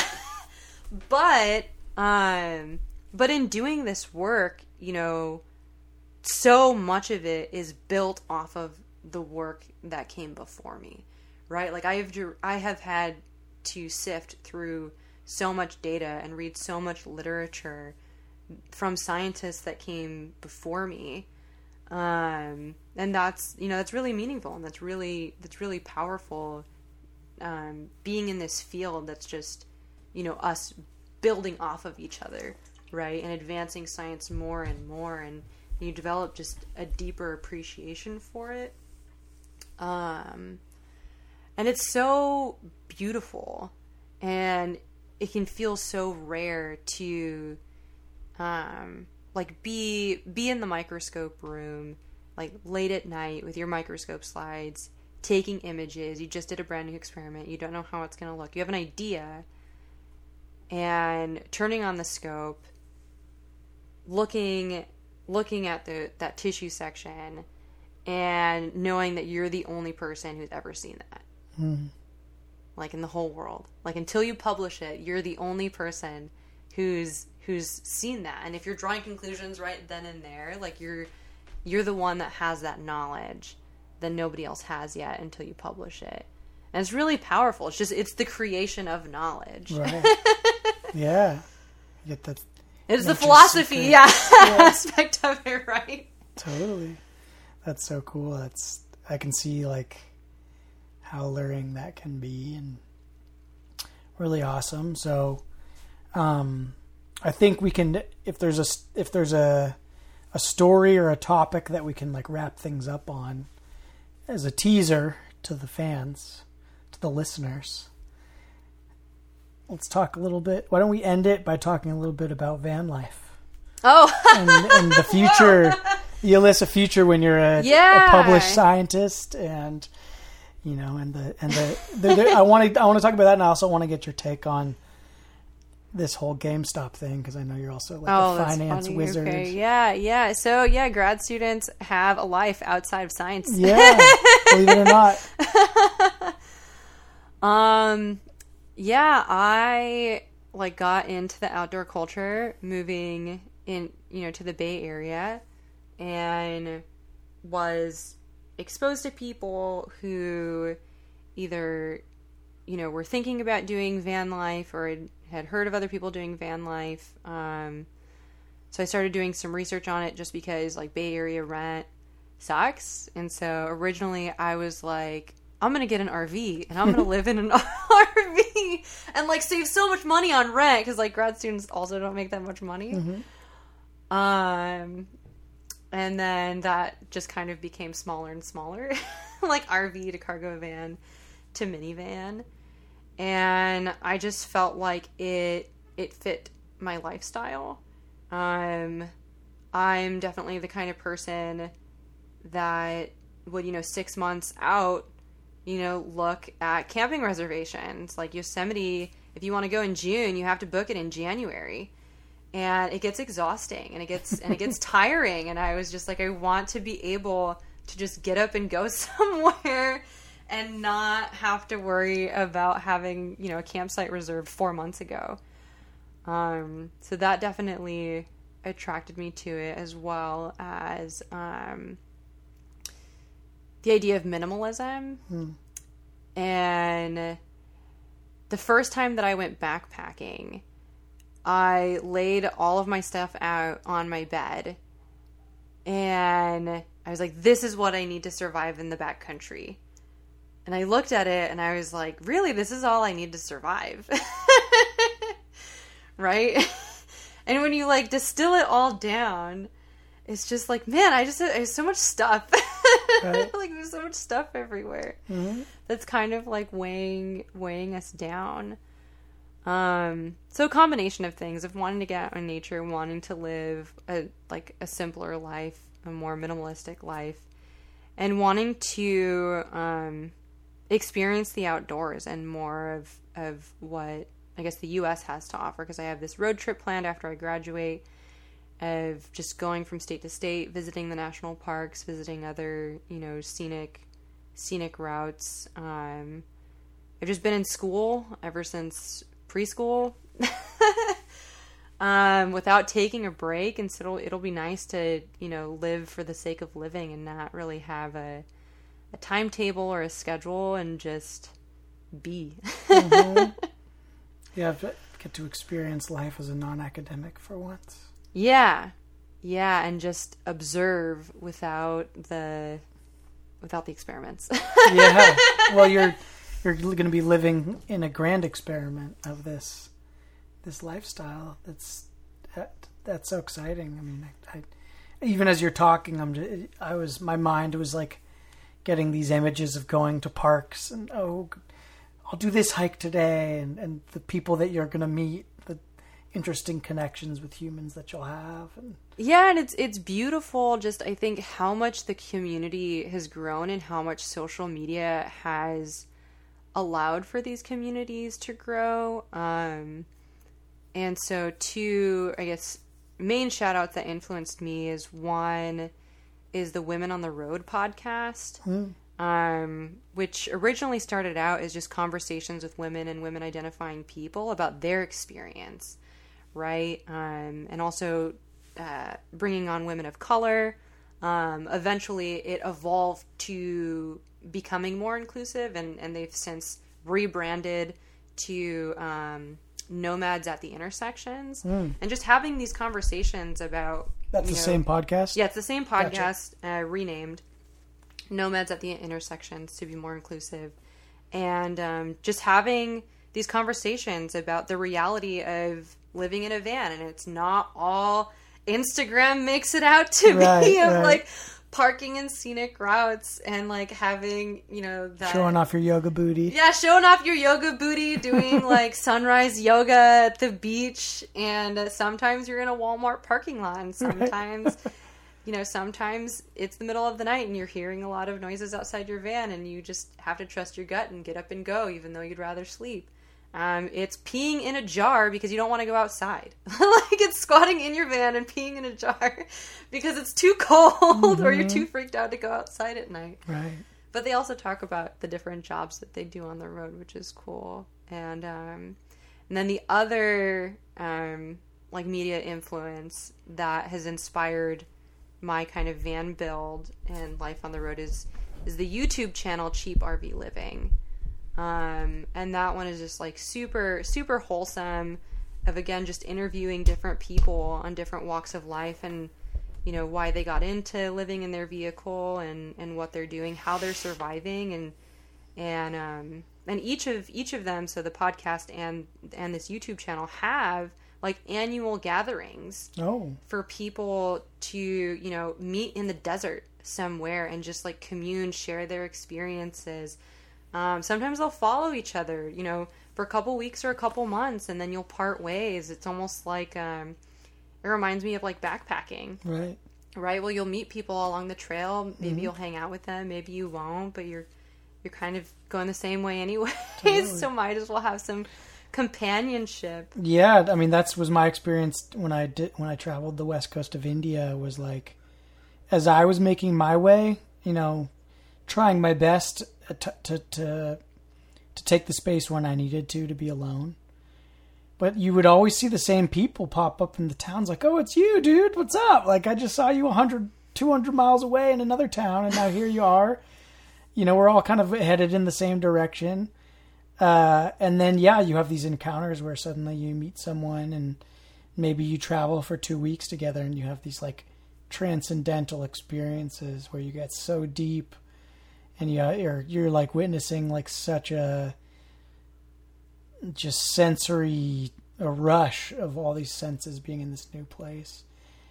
And you get these really deep friendships and um, you know and i'm still that's the beauty of social media is that i i am still part of groups of our old you know seven country family that lived on the beach together for 11 days. And we pop every now and then they pop in and i see where they're what they're up to and what they're doing. Some of them are still on the same trip you know this is four years later that they were when i met them and i'm like man like now you're in Bali and you're still doing it. Like, what have I been doing for four years? You know, like, uh, and that's kind of the dream for me is to get back out there. It's, it's it's almost like when you have a really good dream and you wake up and you're like, can I get back into it if I fall asleep right now? Like, can I hop back into that dream? like, I want to try to go to sleep, and sometimes you do, and sometimes you don't, and like. That's kind of what the feeling's been like for me as I've been back. It's like, man, I really want to get back into that dream.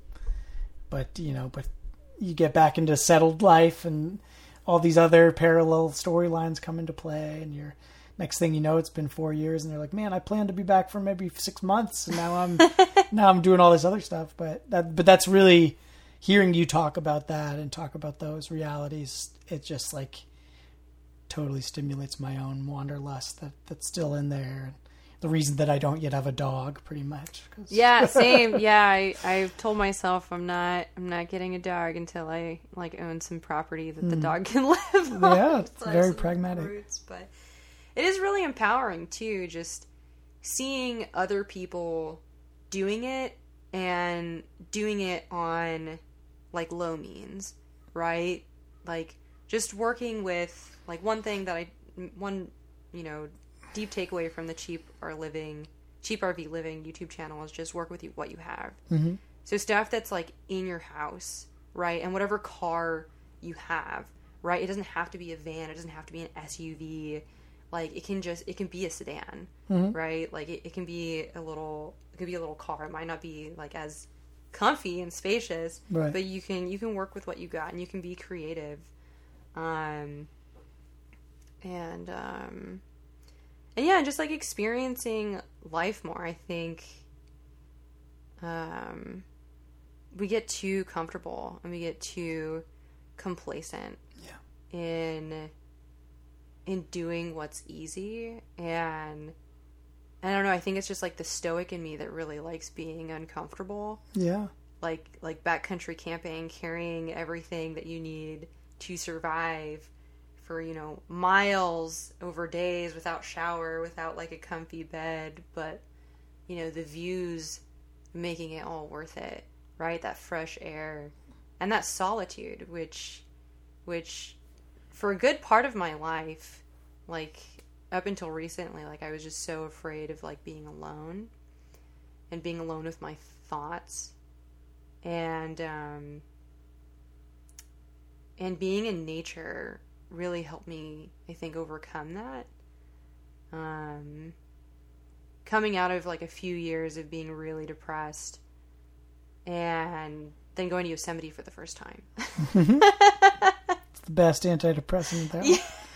It's the only one that delivers the goods. Yeah, and, and making and making that happen for myself, like being tired of sitting around waiting for people to invite me to their journeys because I, I, didn't know how to get into it, right? right? Like I didn't know what I was doing, and totally. so I was I was just constantly waiting for people to invite me. And and I finally got fed up with it, and I was just like, okay, well, if this is something that I want to do, then I just need to do it. Like I just need to get over myself, mm-hmm. and like and plan it. Yeah. And put myself out there, and if I have to be alone, then I have to be alone. This is something that I'll, I'll, I'll deal with, you know.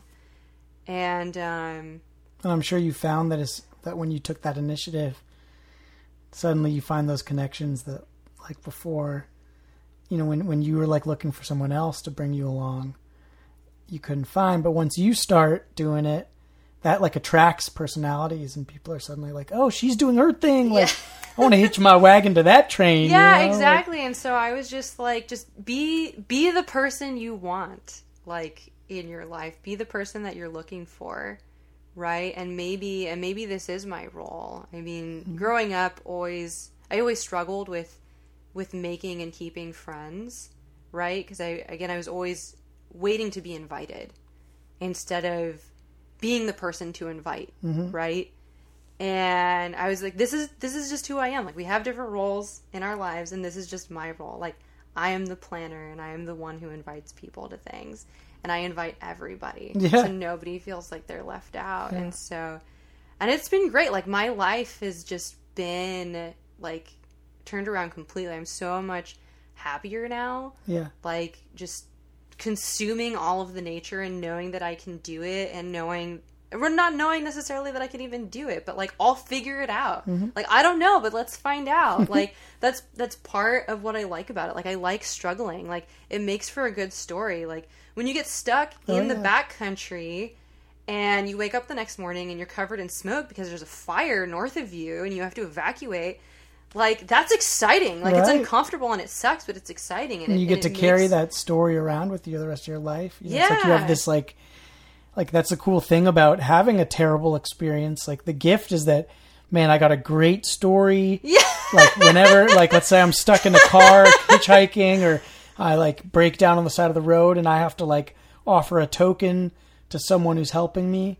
Well, I have a great story now. Like there is value there. Yeah. And I think that like it, I've tried to cultivate that mentality, and it's helped me through some really hard times. You know, being stuck on a mesa in Utah with a thunderstorm, and there's lightning hitting the ground next to me, and I'm like, I'm looking around, and people are like breaking down and f- stressed, and and like I'm like kind of have this manic glee and laughing because I'm like, this is in a week I'm going to be next to a fire in my house and comfortable. Yeah, you're gonna and be I so can like almost like pull the future into my mind and be like, like this is hilarious. It's gonna be a great story.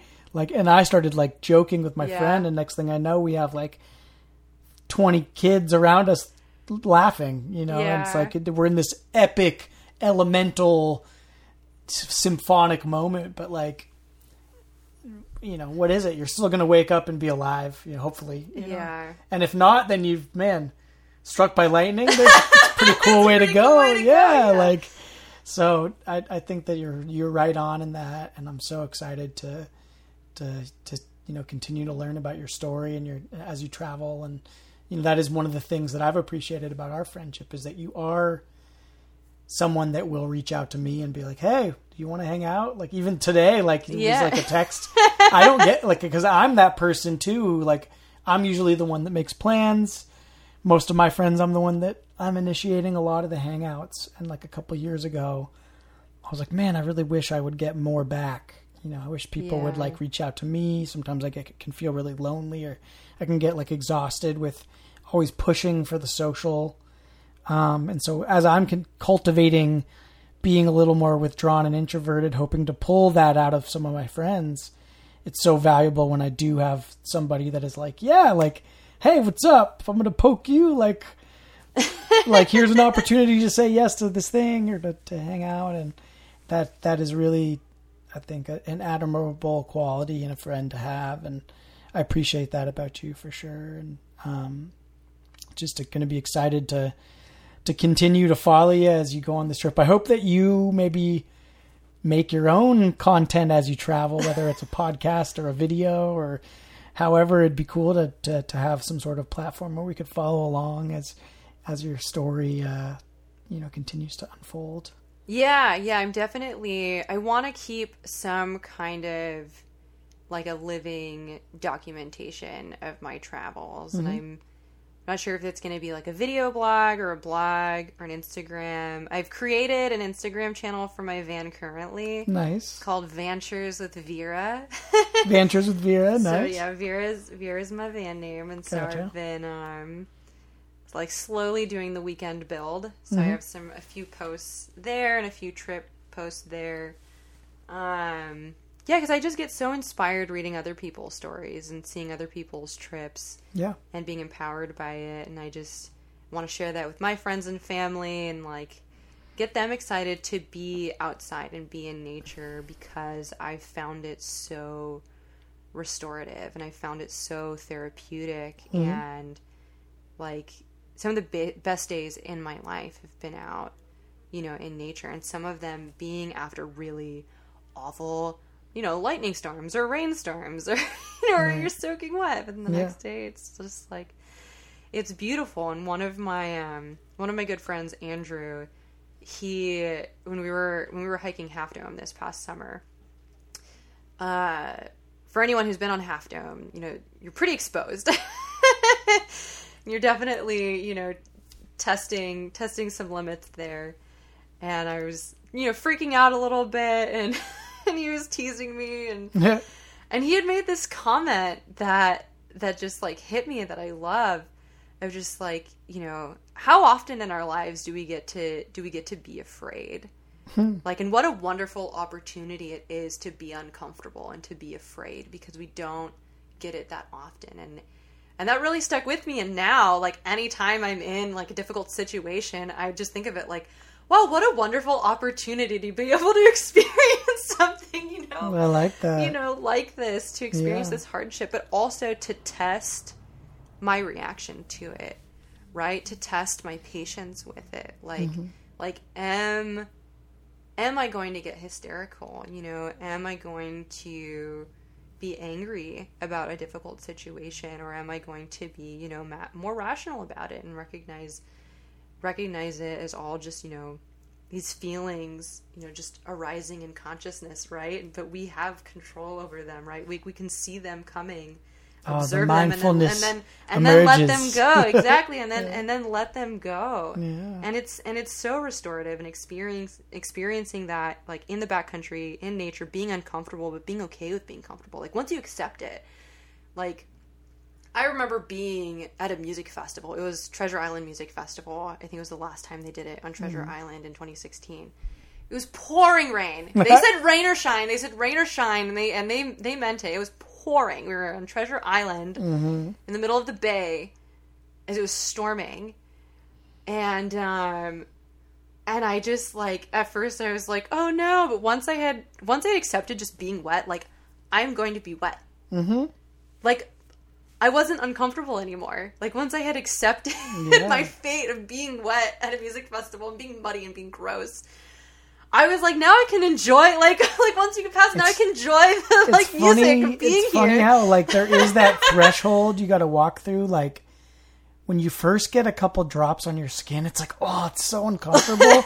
Those first few drops of rain, but then there's this moment where you get reach saturation, where like suddenly you're wet enough to where like the the next couple drops aren't prickling you anymore, and you just ex- like I, I noticed that too, being out in the rain enough times to realize like just how s- irrationally terrified civilized humans are of the rain. Like whenever it starts raining, you look outside and people are like hunched up and they're Like like, running. holding stuff over their heads and they're so like scared of like this little bit of water that's coming down on them and they're running to get inside and when you get out there and you get past that moment when you break that threshold it's it's very liberating to be like Yeah.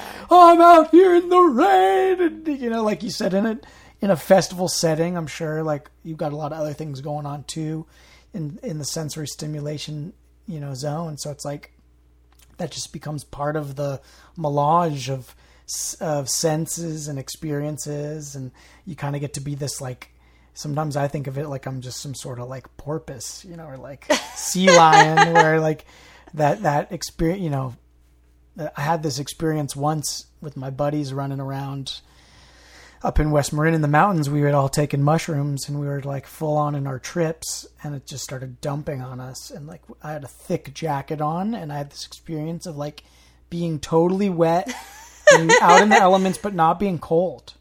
Yeah. And I was like, I'm I'm a fucking sea animal right now. Like I'm a sea mammal. Like I'm totally wet, and I'm just kind of like, you know, like porpoising around, and just like you know, I totally felt in, like an animal that was just like, oh, this is what it's like to be a seal, where I'm in the water and I'm wet, and and the the outer membrane is cold, but I'm warm inside, and like that kind of has stayed with me that like that idea of that being a thing to be Yeah. and and it's really cool Yeah. And getting yeah, being being primal yeah like that and getting back to those those kind of instincts. It's very it's very playful and very childlike too cuz like kids get themselves in like super uncomfortable situations and they love it and it's like mm-hmm. fun. Right.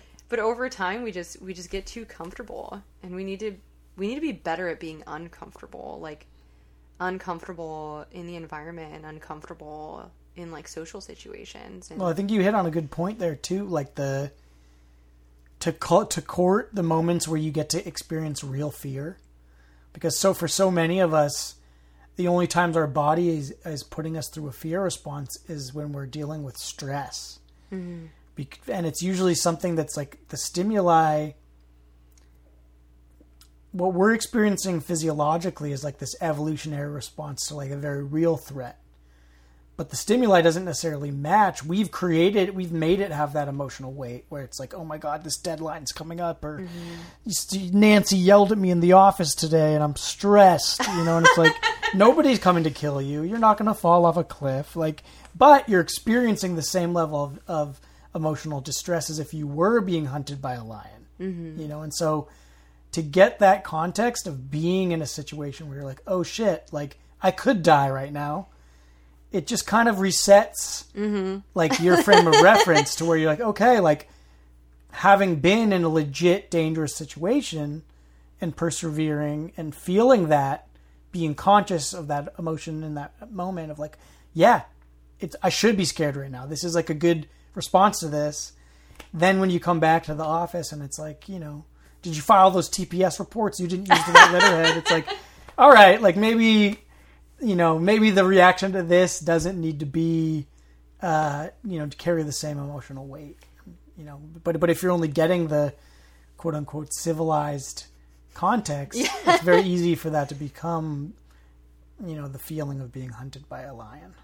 Yeah, yeah, and I love what you said about like resetting that frame of reference or resetting that threshold of, you know, the real, you know, flight or fight response, right? And and being in those situations, like in nature, in the backcountry, like, um, and having to like, you don't have the time or space to freak out because you have to make you have to make decisions to make sure that you're safe, right? And you don't you don't have like technology and like a bunch of people around to help you out and The Calm app yeah in the backcountry really help with the. and it's been really it's been really great just like being put in those situations and how i very narrowly focus on like action items of like this is what i need to do to get done to get mm. to get things done right? And this and this is what we need to do to survive.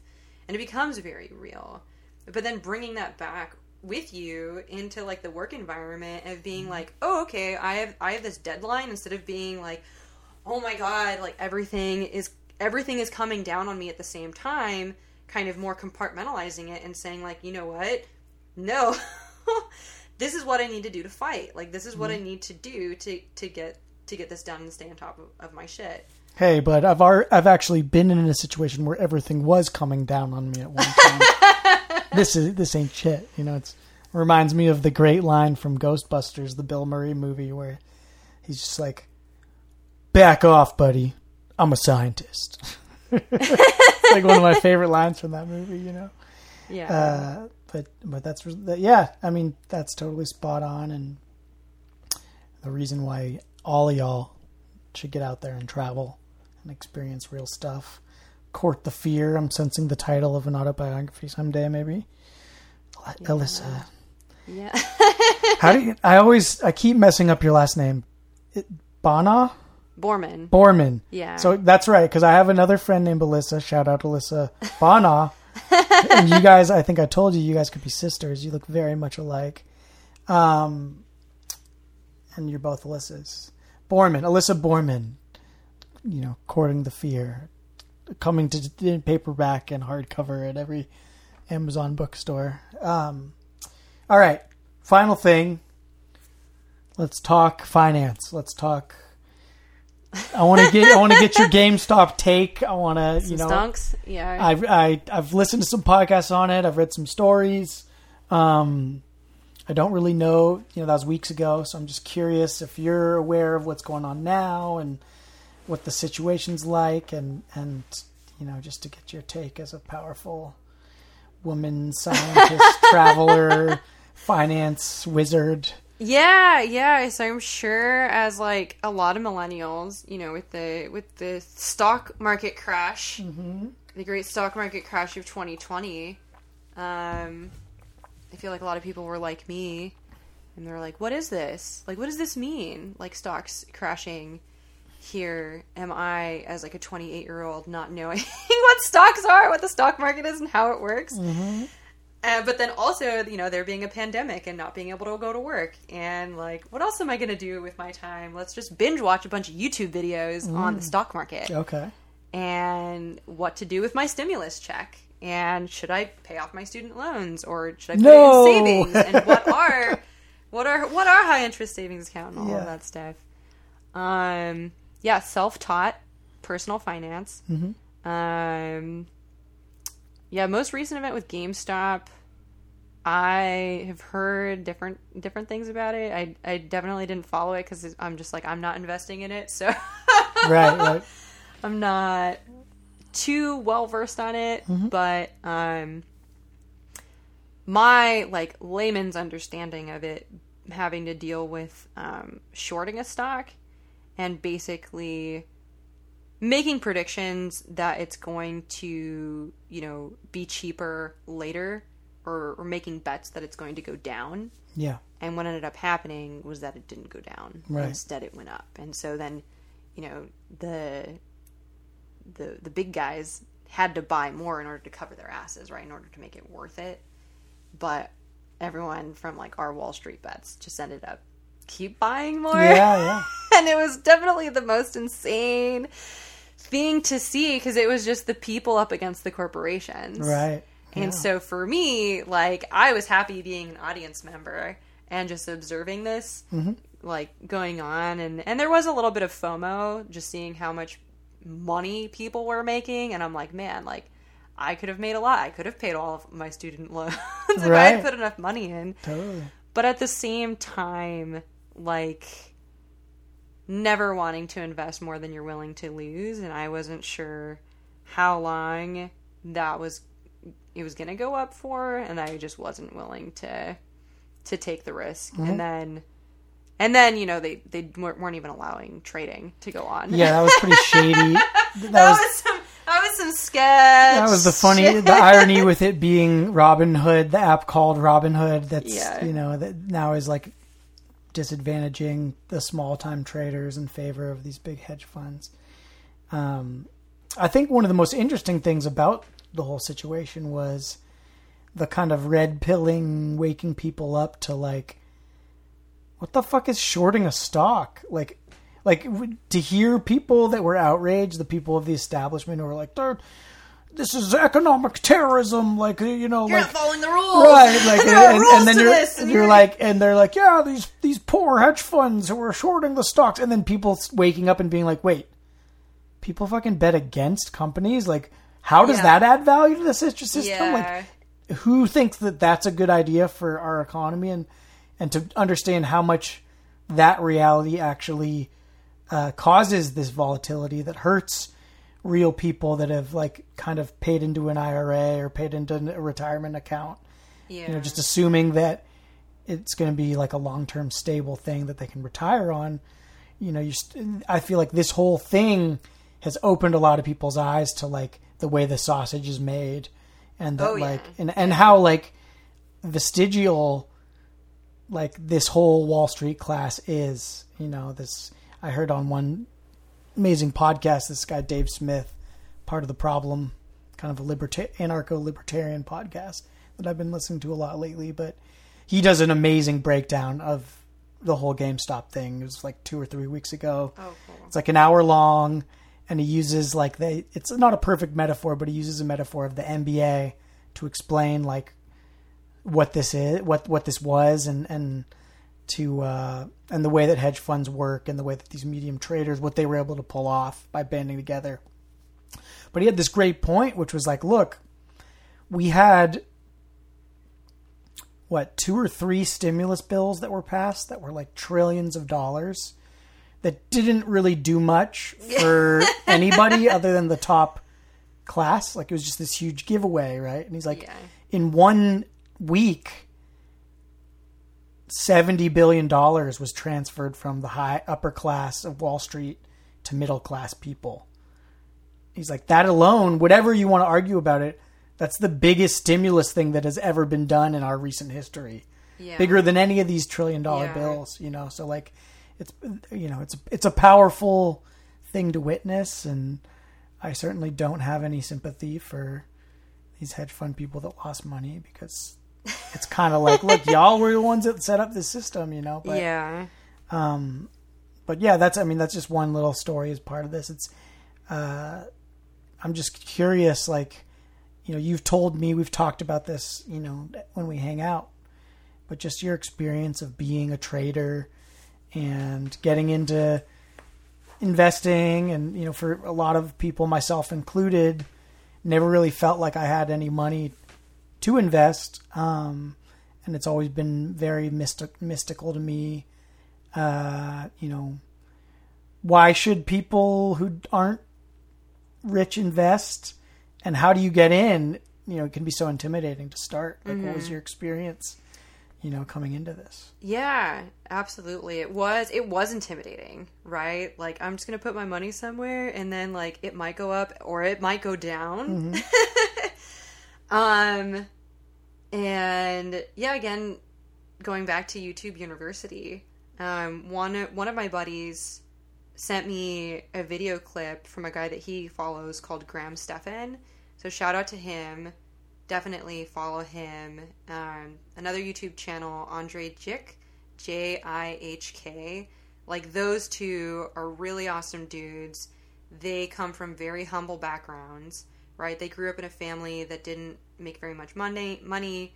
Um, Andrei, he immigrated here from Russia and like neither of them went to college um, and they're very much self-made they just followed their passions and they educated themselves on investing and and their whole youtube channel is just wanting to pass that knowledge around like they're not trying to sell you on any kind of products i mean um, graham i think has a few sponsors but it doesn't like you know fill up the whole feed right but it's He's just not pushing just blue making- stocks. Yeah, exactly. It's just it's just breaking it down like like what should I be doing with my money, Mm-hmm. right? Like and so so they'll have episodes on like what is a high interest savings account and why you shouldn't be using whatever your traditional bank is, whatever their savings account is because your money's not growing, right? If your money is just sitting there like it is in a piggy bank, it's losing value because of inflation, right? And so $100 today is not going to be the, the same $100 in 10 years from now. And so that's why you need to invest. That's like the the big thing is is almost using it as a high interest savings account. And um so I started out with getting my Roth IRA, which is your retirement account. So everyone should should definitely uh if if if you can invest in your Roth IRA. The typical go-to is the S&P 500, which is just the top 500 companies. Like you, it's basically a basket, and so your money is distributed in this basket of 500 companies. Um, and um, where was I going with that? So these are companies that have a proven track record of steady growth. Is that the the idea of why it's a safe bet to invest? Oh, in exactly. Yeah, and all like like um like I I did a bunch of research, right? Again, I wasn't going to work during the pandemic, so I just had all of the time to spend on like binge researching this material, so like cross-referencing different um like blogs and forums, and then I also ended up reading um a really good book by J.L. Collins, also known as Mr. Money Mustache, called The Simple Path to Wealth.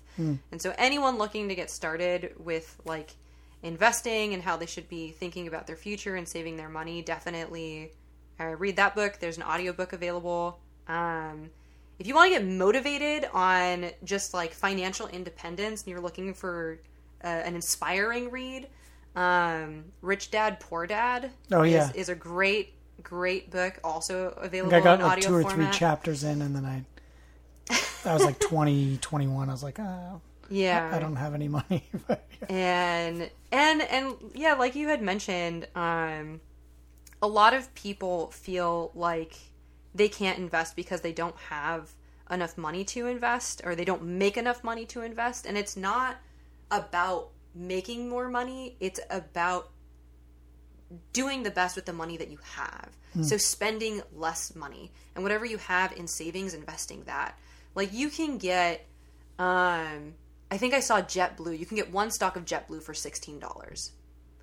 Like you can start out really small. Um, I think I think Levi, like jeans, was twelve dollars at one point, and there's you know stocks that are as low as as one dollar. Um, and so you can start out really small and play around with it. And that's what I did was I just took my stimulus check and that's what I put. So this was aside from my retirement account. So my retirement account, your Roth IRA, you don't touch that until after you're like 55 or something. That's all in the S&P 500. That's just going to sit there Yeah. and grow.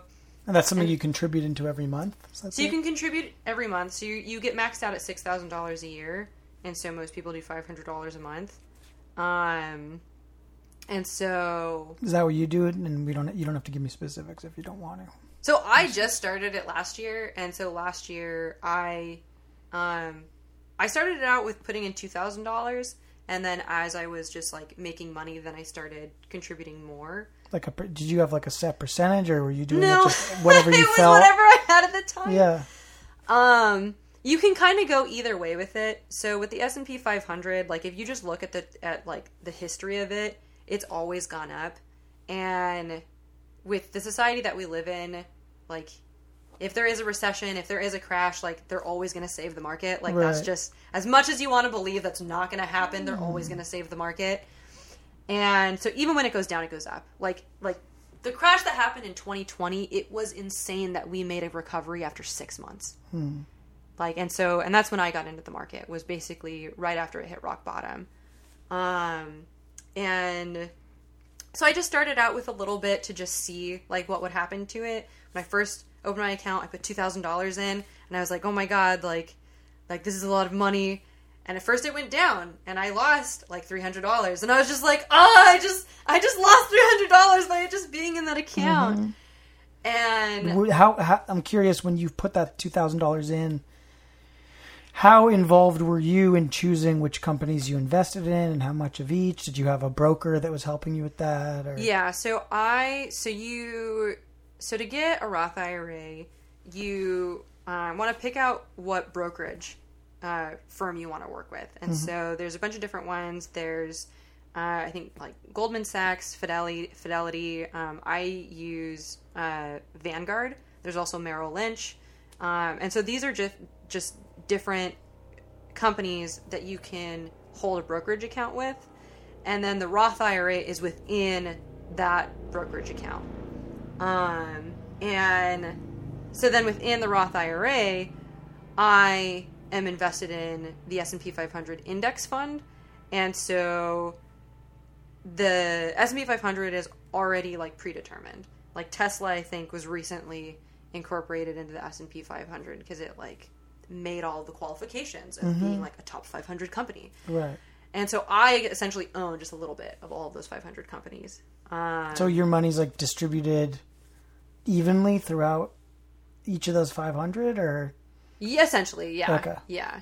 Um, and and so yeah, and but like there isn't there isn't like a good time to necessarily buy in to the market as opposed to buying out of the market. And um, and I think Andrei Jikh actually has a really good video on like if you were to time the market uh, in comparison to all of the greatest recessions in U.S. history, um, what would happen at each of the different time points, and in, in in each of the time points, you still end up recovering. It's just the recover time um, is a little bit different, and then the amount of money that you make is different. Um, And so there's two different investing strategies, and so um, one investing strategy is well, I'm just going to invest everything early on so because I know that over time it's going to go up, right? And so I want to get in earlier when it's cheaper, so that way it goes up over time, right? yeah.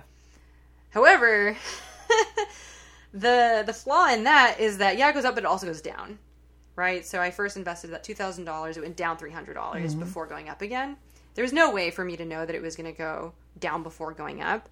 But if I had just invested like five hundred, and then just consistently invested 500 over time, which is dollar cost averaging, so investing the same amount over time, I could have, you know, like because it's a percentage of what you lose, and so I would have lost less Right. if that makes sense. If I Mm-hmm. had invested less at the beginning, but then consistently invested, which is which is the advice that I would that I would give anybody.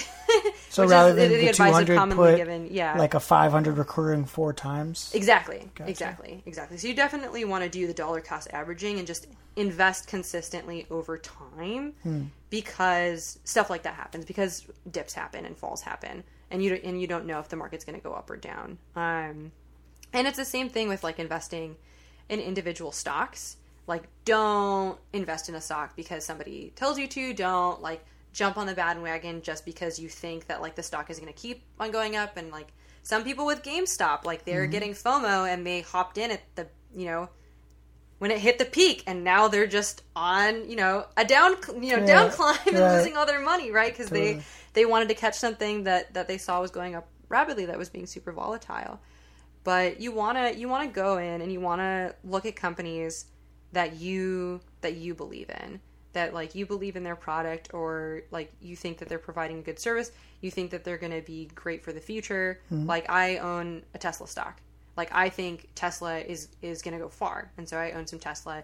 Apple products i feel like that's evergreen. Like they're going to make consistently some good products. Mm-hmm. Um but I won't invest in something like Amazon or Facebook because I think that they're toxic. I, Right. I stay away from tobacco and from oil because, like, mm-hmm. personally, like, I don't want to invest in those companies. I could make a lot of money on those companies, but like, There's an ethical component. yeah, there's an ethical component because um, if you're invested in companies that you truly believe in their product, when they start to go down, you're more likely to hold on to them because you believe in them.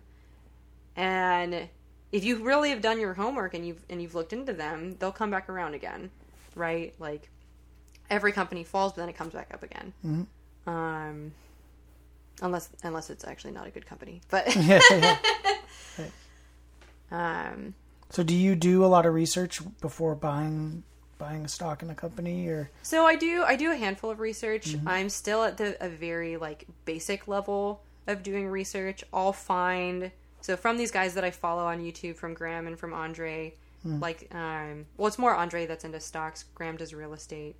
But Andrei will mention a few stocks and I'm like, "Oh, that sounds interesting." And then I'll go on to um like I'll go into Google and I'll like type in whatever the ticker symbol is or whatever the company is read up on their products. Um, uh, early on, I got really into dividend investing, and so it's basically like you you can make money. So there's like a few ways you can make money off stocks. One way is by growth, right? So you buy it at a cheaper price, you sell it at a higher price, mm-hmm. right? Buy low, sell high. The other way that you can make money is off of dividends. And so basically, however many shares you own of of that company. So let's say I own four sh- shares of Apple. Mm-hmm. They will, I think it's every quarter, pay me twenty five cents per share gotcha. like just for being a shareholder. They're like, "Thank you for being a shareholder. Here's your dividend. You get 25 cents like per share." And so I get a dollar. Right? Um, but that's me only having 4 shares of Apple. Um, whereas some people have like a thousand shares of Apple. Right. And so you can see how this can compound to um, i if you're getting that paid that you know quarterly, like a thousand shares, you know, twenty five cents every quarter. Um, and so people will have their stocks set up in such a way that they get um, paid out monthly, right? Because some some dividends do pay monthly, some pay quarterly, some pay um, Yearly. yeah, exactly.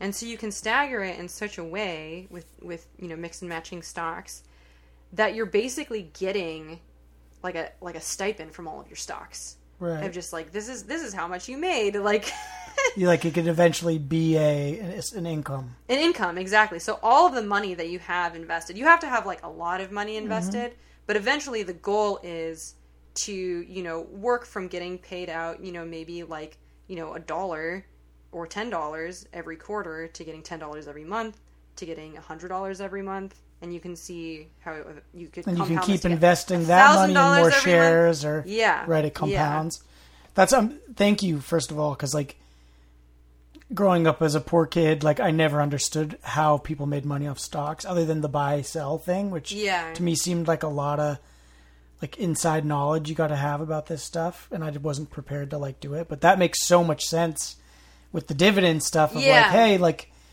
You're always putting making in- money, right You're even putting in a hundred bucks Yeah, you know, if it into something you believe, then you c- you can play around with just that money. Yeah, It's still growing, even if it's growing slow. yeah. And uh, I can see how attractive that could be to Yeah. getting me excited. I'm like, hmm, I know. So could- I would def like like again, it's not. Biden, it's where's my not check? I'm ready to invest. It's not. It's not about making more money. It's Mm-hmm. about like doing the best with the money that you have Mm-hmm. and saving more. And if you want to get into investing and you want to try this out, then challenge yourself for like 30 days. Like give yourself a month. Don't eat out. Hmm. Don't order any food. Don't order any coffee. Cook at home. Take all that money that you would have spent on like on ordering out or, you know, going shopping or buying that thing that you probably really don't need and save it and invest that money. And once you see it, once you see that money growing, you are going to get hooked. You're like, "Wait, so if I don't if I don't buy that like iced vanilla latte or whatever Starbucks does, I don't do Starbucks, but So do you just like when you have that thought, are you like, all right, I'm going to write that down in a book and put that amount in to, to invest, you can you can do it that way. or do you just do it by omission? yeah, I think for me it's more Do you have a budget? Like, do you do you budgets? I'm I'm still working on it, like how much I'm allowing myself to invest, right? Um, for me, it's more if I see that money in my account, I'll be more like susceptible to spend it. Whereas, like if the money is like in my brokerage account and invested in stocks, then I it's more difficult for me to access it because I'd have to sell a stock and Right. then and then in order to buy that product. For me, it's more like seeing seeing something that I'm interested in buying, right? Like like an impulse buy that you know can be something as like like five dollars, maybe ten dollars, or as big as like a hundred dollars, mm-hmm. And asking yourself not only like do I really need it, but visualizing how much money you can make off of that money if you had invested it, right? And so like okay, I could spend this hundred dollars now on buying, you know, this like new dress, or I can invest this money, and then it'll become like you know two hundred dollars a couple months from now. Right. Which then could be a thousand dollars. Yeah. Yeah. Right. Yeah, yeah. And kind of going back to that like minimalist lifestyle, um, it's kind of beautiful how they go hand in hand. Like they're very complementary of just like if you live live below your means and recognize that you really don't need that much to survive, then you'll have more money to invest. You'll make money off of that money and you won't have to worry about like about your job and where you're going to work. Like, I like how Mr. Money Mustache calls it "fu money." Yeah. Like, That's what we all want. it's just like you can quit your job whenever you want because you have the security blanket of money to like get you by. Changes your relationship. Yeah. I mean, I'm I'm planning, you know, when I go and do my travels, living in my van, of just living off of my investments. Like that's the goal. I'm all of the money that I that I've made starting last year and over this next year. So two years worth of saving and investing to take an entire year off and just live in my van and travel and not have to worry about about you know feeding myself, right? And it, and it can be empowering and it's something that like like you know wealth builds more wealth which makes sense why you know general generational wealth is such a big issue because it's people who already have money um and and it's such a privilege to be in that position and i just want like more people to have this knowledge and to feel empowered that if like i as a grad student can like in like invest and make money mm-hmm. like then almost anyone can, right? Yeah. Like even if it means doing side hustles. Like I worked for Instacart for a couple months over the summer and all that money just went into my um my brokerage account. It went, it went into stocks. And I've made like more money off of that money. Like I bought my first Tesla stock, I think in like November, and I've already like made hundred percent of it back. Nice. Paid for itself. Yeah, exactly. So with the, are you like, are you also selling stocks? Like, is that something that you're actively?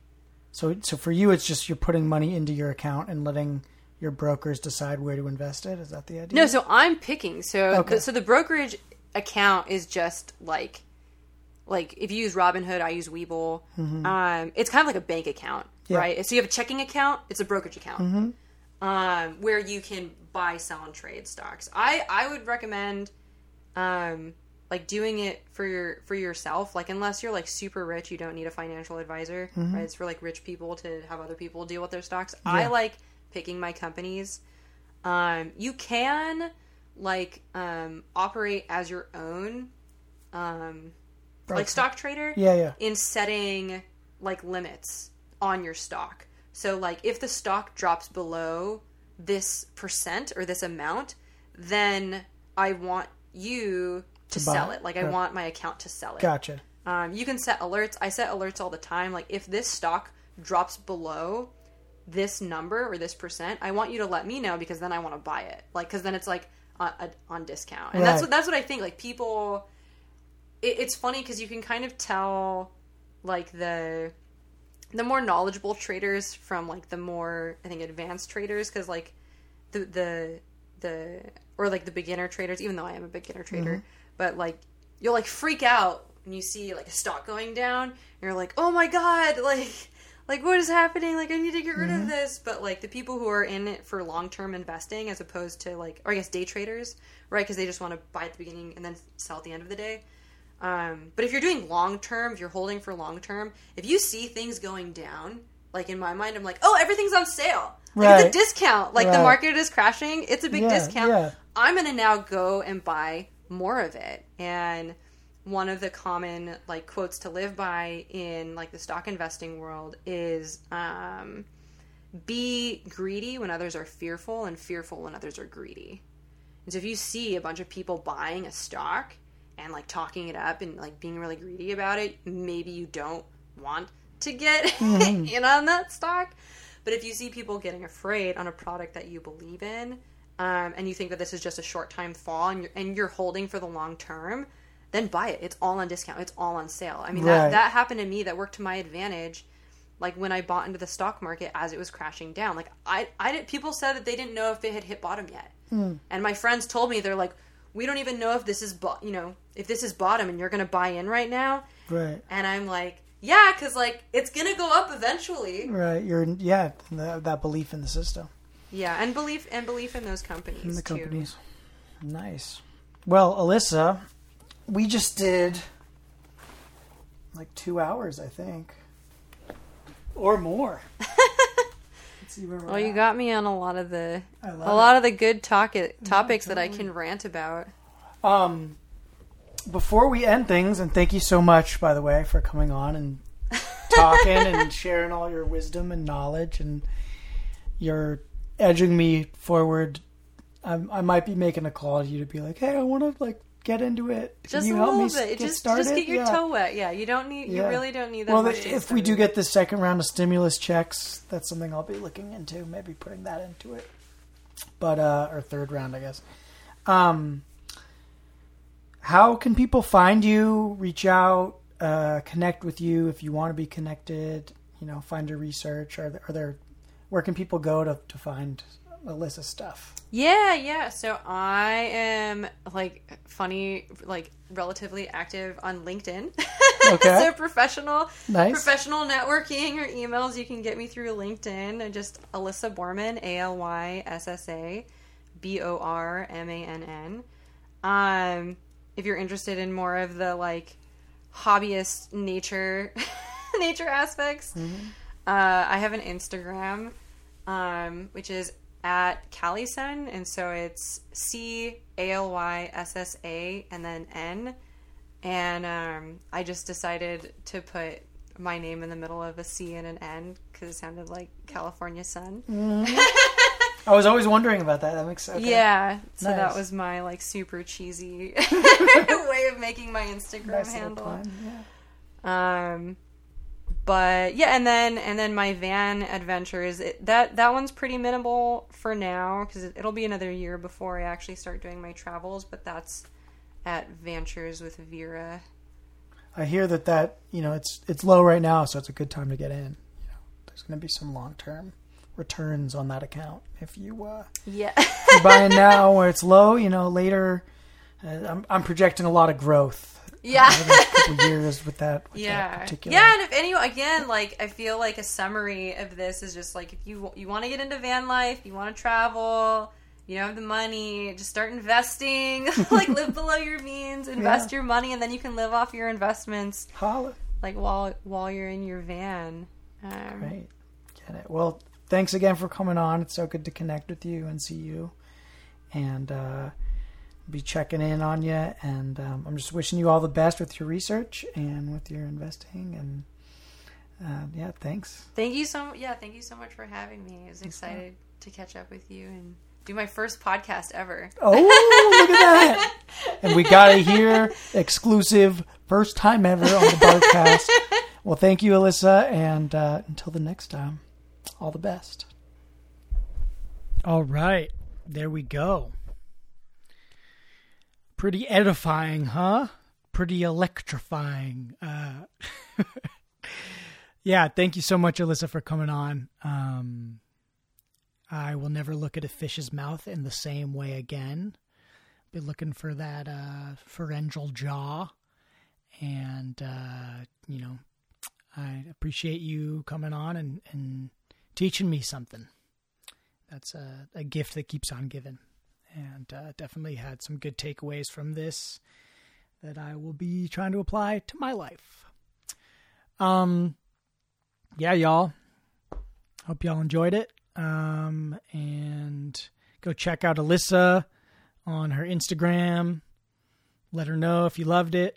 Um, she's super friendly, super awesome, and uh, grateful she came on. So we got another one I'm going to be releasing in the next week, and uh, excited for it, and excited to keep providing y'all with uh, the Hobart content. Um, as always, you can reach out on Instagram at Young Hobart, um, or I think our email that I check maybe once a month, the Bartcast mailbox at gmail.com. Please send me guest recs or co- questions, comments.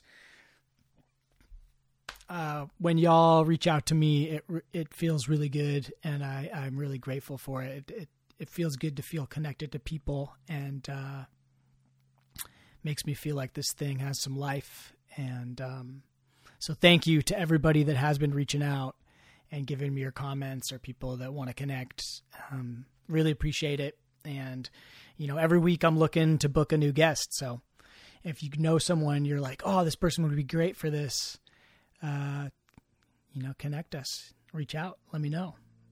Um, yeah, one la- one last thing I wanted to talk about that was pretty cool. Uh, I got I don't know if any of you have heard of Clubhouse, this new kind of flavor of the month app that uh, all the techies are talking about. Um, I got invited on by my friend Forrest, and I've kind of been playing around with it. It's pretty cool. It kind of seems like it could be a thing. It's kind of like it, um, for those of you my age that remember chat rooms back in the day, ASL. Um, this is kind of like the podcast version of that. It's these large, or not always large, but it's these rooms you can go in that uh, there's a couple moderators and people that are invited in as speakers and it's just these big conversations and people can sit in as audience members. You can raise your hand uh, to be invited into the conversation.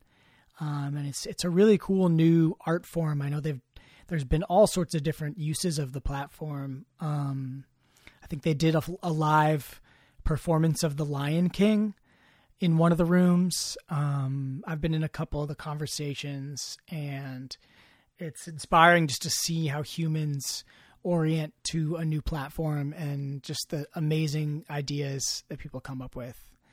Um, I think right now it's invite only, so it's it's kind of interesting. It feels kind of exciting to be part of like this exclusive uh, group, but I'm sure it'll be opening to the public very shortly. And um, I don't know. I found it interesting. Uh, that's it. That's the show. Thanks to y'all for ch- tuning in. And uh, until the next time, be well, my friends, and to thine own selves be true. Much love.